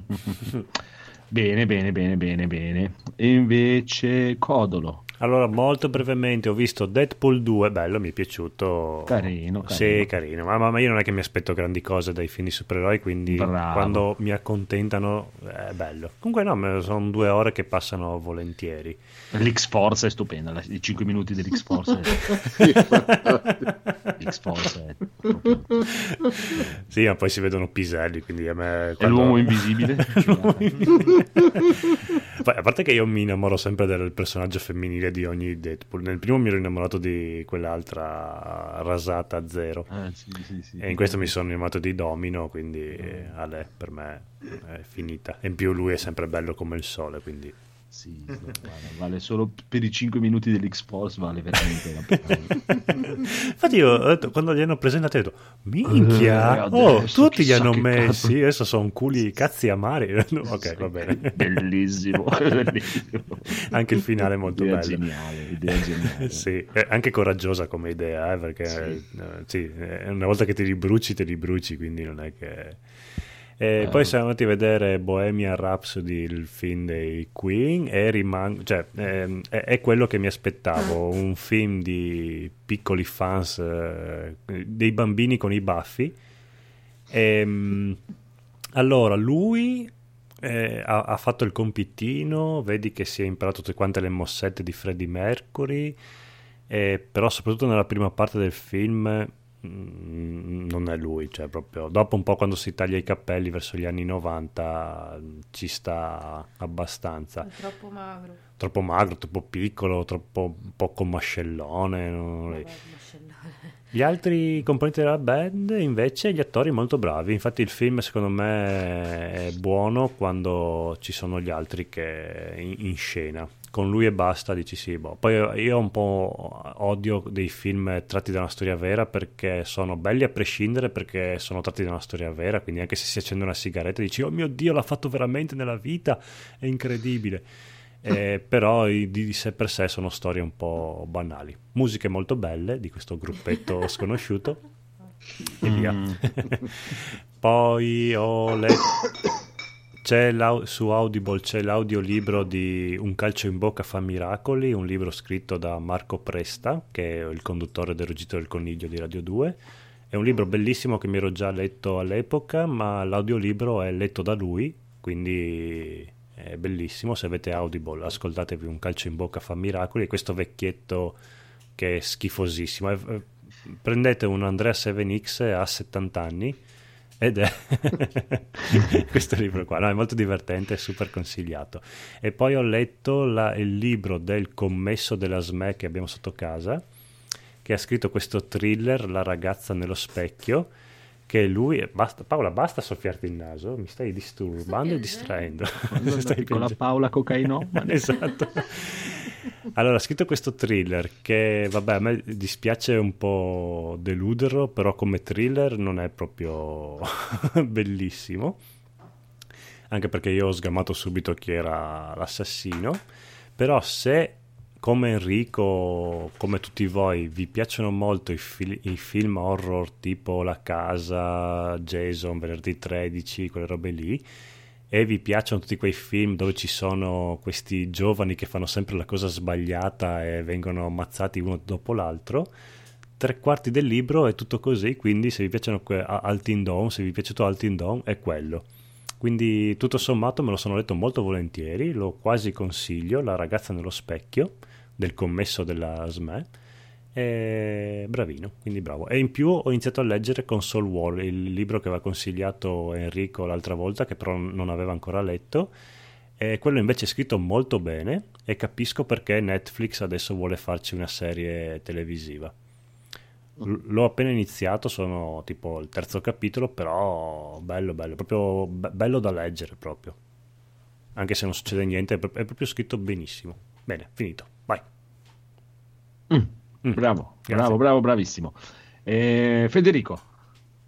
Allora, io mi sono visto invece quel Jumanji, quello nuovo, The Rock, Jack Black, The Rock, ed è bellissimo, cioè proprio fa ridere, cioè io poi prendo in giro, essendo ammirato appunto nel mondo dei videogiochi, ci sono tanti, diciamo, meme da videogioco, come le vite, le eh, so, i power up, le cose, la co-op, varie cose che solo noi videogiocatori magari possiamo vedere, però è veramente, mi fa morire dal ridere che The Rock sarebbe il ragazzino nerd mingherlino che mai eh, cioè insomma il ragazzino mingherlino nerd da film che si trasforma in The Rock, quindi non so, arrivano i cattivi, oddio oddio arrivano i cattivi di The Rock tutto spaventato, poi dice attento, penso di essere uno che mena forte, e gli dà un, cef- un cartone che lo fa volare su del soffitto, cioè,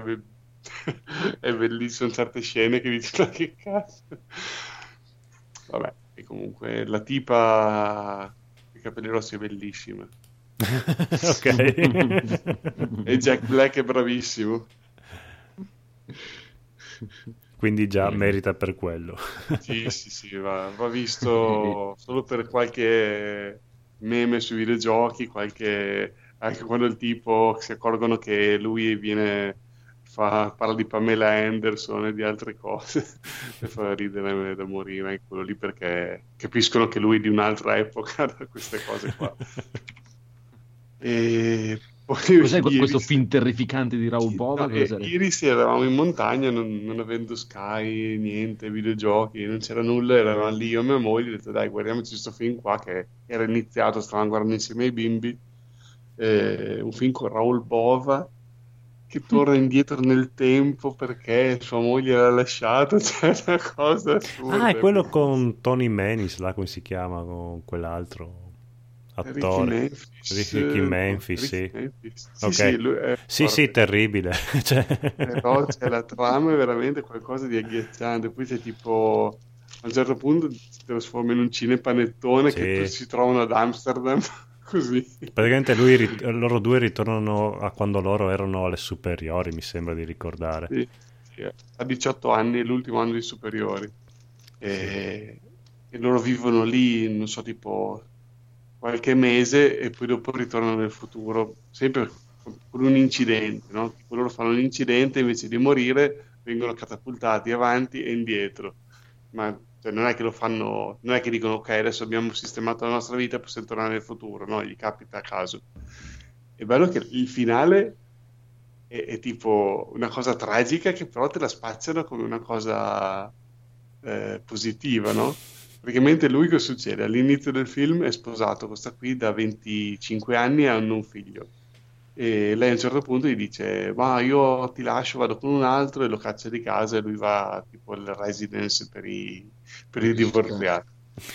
E lui è tristissimo perché sua moglie l'ha lasciato, lui è innamoratissimo, eh, lui, mentre parla con Ricky Memphis dice ah cosa, se tornassi indietro non mi sposerei più, e tac, fanno questo incidente e fatalità tornano proprio indietro al momento, tipo il giorno prima che lui la incontrasse. E allora dopo lui fa di tutto nel passato per non mettersi con lei, e, e dopo tipo la, la fa fidanzare con uno dei suoi amici, dopo lui ci sta male, però dopo insomma succede un altro incidente, ritorna nel futuro, e quindi quando ritorna nel futuro lui si trova eh, che a un certo punto gli suona il cellulare moglie, ha una ex moglie a cui deve pagare gli alimenti e non sa neanche chi sia. Bene. Abita in una casa che non è la sua, non sa ne... boh. E non è più suo figlio ovviamente perché suo figlio non è mai nato, cioè, è un finale tragico. Però cosa succede? Incontra questa tipa qui che è ancora sposata con il, quello con cui lui l'ha fatta mettere insieme, e lui diventa l'amante, lei lascia il marito per lui e, e diventano nuovi fidanzatini a quaranta anni invece che a diciotto. Eh, sì, però cioè, lui ha tutta la sua vita sconvolta, cioè, non, non, suo figlio non esiste però è felice, un ex moglie che deve pagare gli alimenti, non sa neanche chi è, boh, vabbè, è una cosa assurda, cioè, e lo spaziano come finale allegro che lui si mette con lei, l'amore trionfa, però, cioè, eh, perché ritornano ragazzini, dai.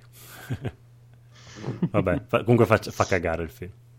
Sì, bello, mm. bello bello bello bello bello bello. E niente, Edoardo vedo che non hai scritto niente. Ma in realtà No, in realtà non ho scritto niente perché ah, ancora non, ho, non posso ah, dare il mio giudizio. Ho appena iniziato a vedere Westworld. Mm, la prima stagione? Posso... No, sì, non, non posso okay. ancora giudicarlo. Non no, fe- fermati alla prima. Sì. Eh, vabbè, ok. Sono alla terza puntata della prima stagione. Per il momento mi intrippa l'idea. Allora, non preparati solo a questo. Su dieci episodi, cinque sono fuffa. Cioè, una serie tv è normale. Sì, la trama non va avanti di niente. Quei cinque episodi che ci sono invece sono belli. Ok, mm. okay. E eh, poi è poi... una lista degli episodi belli. Eh, no, merito. Perché comunque c'è lei, che comunque lei è bellissima, quindi merita. Bene, bene. E I nostri ospiti invece hanno, avete qualcosa da, da consigliarci? Allora, io stavo racimolando tra gli ultimi, tra le ultime glorie. Mm. E mh, direi, mi sentirei di consigliare, che sto ancora guardando, le bizzarre avventure di Jojo. Mm. Che niente, non c'è niente da dire. Ma guardate, basta. E Jojo è, è, è solo bello. E sì, anche questo pian pianino sto andando avanti, ma migliora, è come il vino. Eh, più si va avanti e meglio è, cazzo. È pazzesco. Jojo. Mi piange il cuore se penso che qualcuno può aver non... non ha letto la serie. Eccomi, io non so niente, eh... ah, neanche io. Però, Però guarda, se, guardatevi, guardatevi, questa, guardatevi questa serie, perché eh, a parte che su Vivid sono fuori tutte, dalla serie uno alla, all'ultima, che è la sette, e sono paro paro al fumetto. Fatti okay. veramente molto bene. Vivid, Vivid. Bene. L'altro ospite, abbiamo qualcosa da consigliare? L'altro ospite saluta che domani deve lavorare. Mamma mia. Che, che sta volando via perché tipo è disfatto, poveraccio, che anche oggi ha fatto le ore. Ma figurati, prego. E prego. Quindi ma- manda un salutone e, sì, e ringrazio di, di averci ostato. Beh, Noi direi che continua imperterrito fino alla fine. Anche noi possiamo andare in chiusura. Esatto. Anche Edoardo domani solo lavora. Di guardare Wrestle Kingdom, guardatelo e basta. Ok, gra- grazie ai nostri ospiti, attendiamo tantissimo il vostro gioco in uscita. Exit Saremo felici sì. di tenervi aggiornati, come vi dicevamo prima. Sì, allora nel nostro gruppo Facebook mettiamo tutti quanti i link e i vari aggiornamenti del gioco, così certo sì. spammiamo più non posso. E concerti previsti, così vi possiamo anche vedere. Concerti previsti, eh, ne è stato fatto uno di recente. Però io, non essendo membro della band, non sono il più indicato per dare queste indicazioni. Però sui social si trova, come aveva detto prima il mio collega qui, cercando Exit Limbo The Band, tutte le info relative appunto anche a futuri concerti eh, in zona Modena e, e, e anche non. Ok, quindi, in ogni caso, per quello... sia per il videogioco che per i concerti, spammate più non posso nel nostro gruppo. E quindi... Sì, sì, sì. Perfetto. Così. Sentitevi liberi di fare i vostri porci comodi. Benissimo. Ah, dopo vi chiederò tutti i link, così inizio sì, lo sì, spam dopo... seriale. Adesso, no, non adesso che sono le due di notte, ma no, no, tipo no. domani. Vabbè, vabbè, tanto siete dentro il gruppo nel, di, di Skype. Sì, ve li passiamo perfetto, tutti. Perfetto. Ok, Buono. diciamo la buonanotte, che io devo andare a portare giù il cane. Buonanotte. Sì, buonanotte. Ciao, buonanotte. Ciao, ciao, ciao, ciao, buonanotte. Ciao, ciao. Guardate Wrestle Kingdom.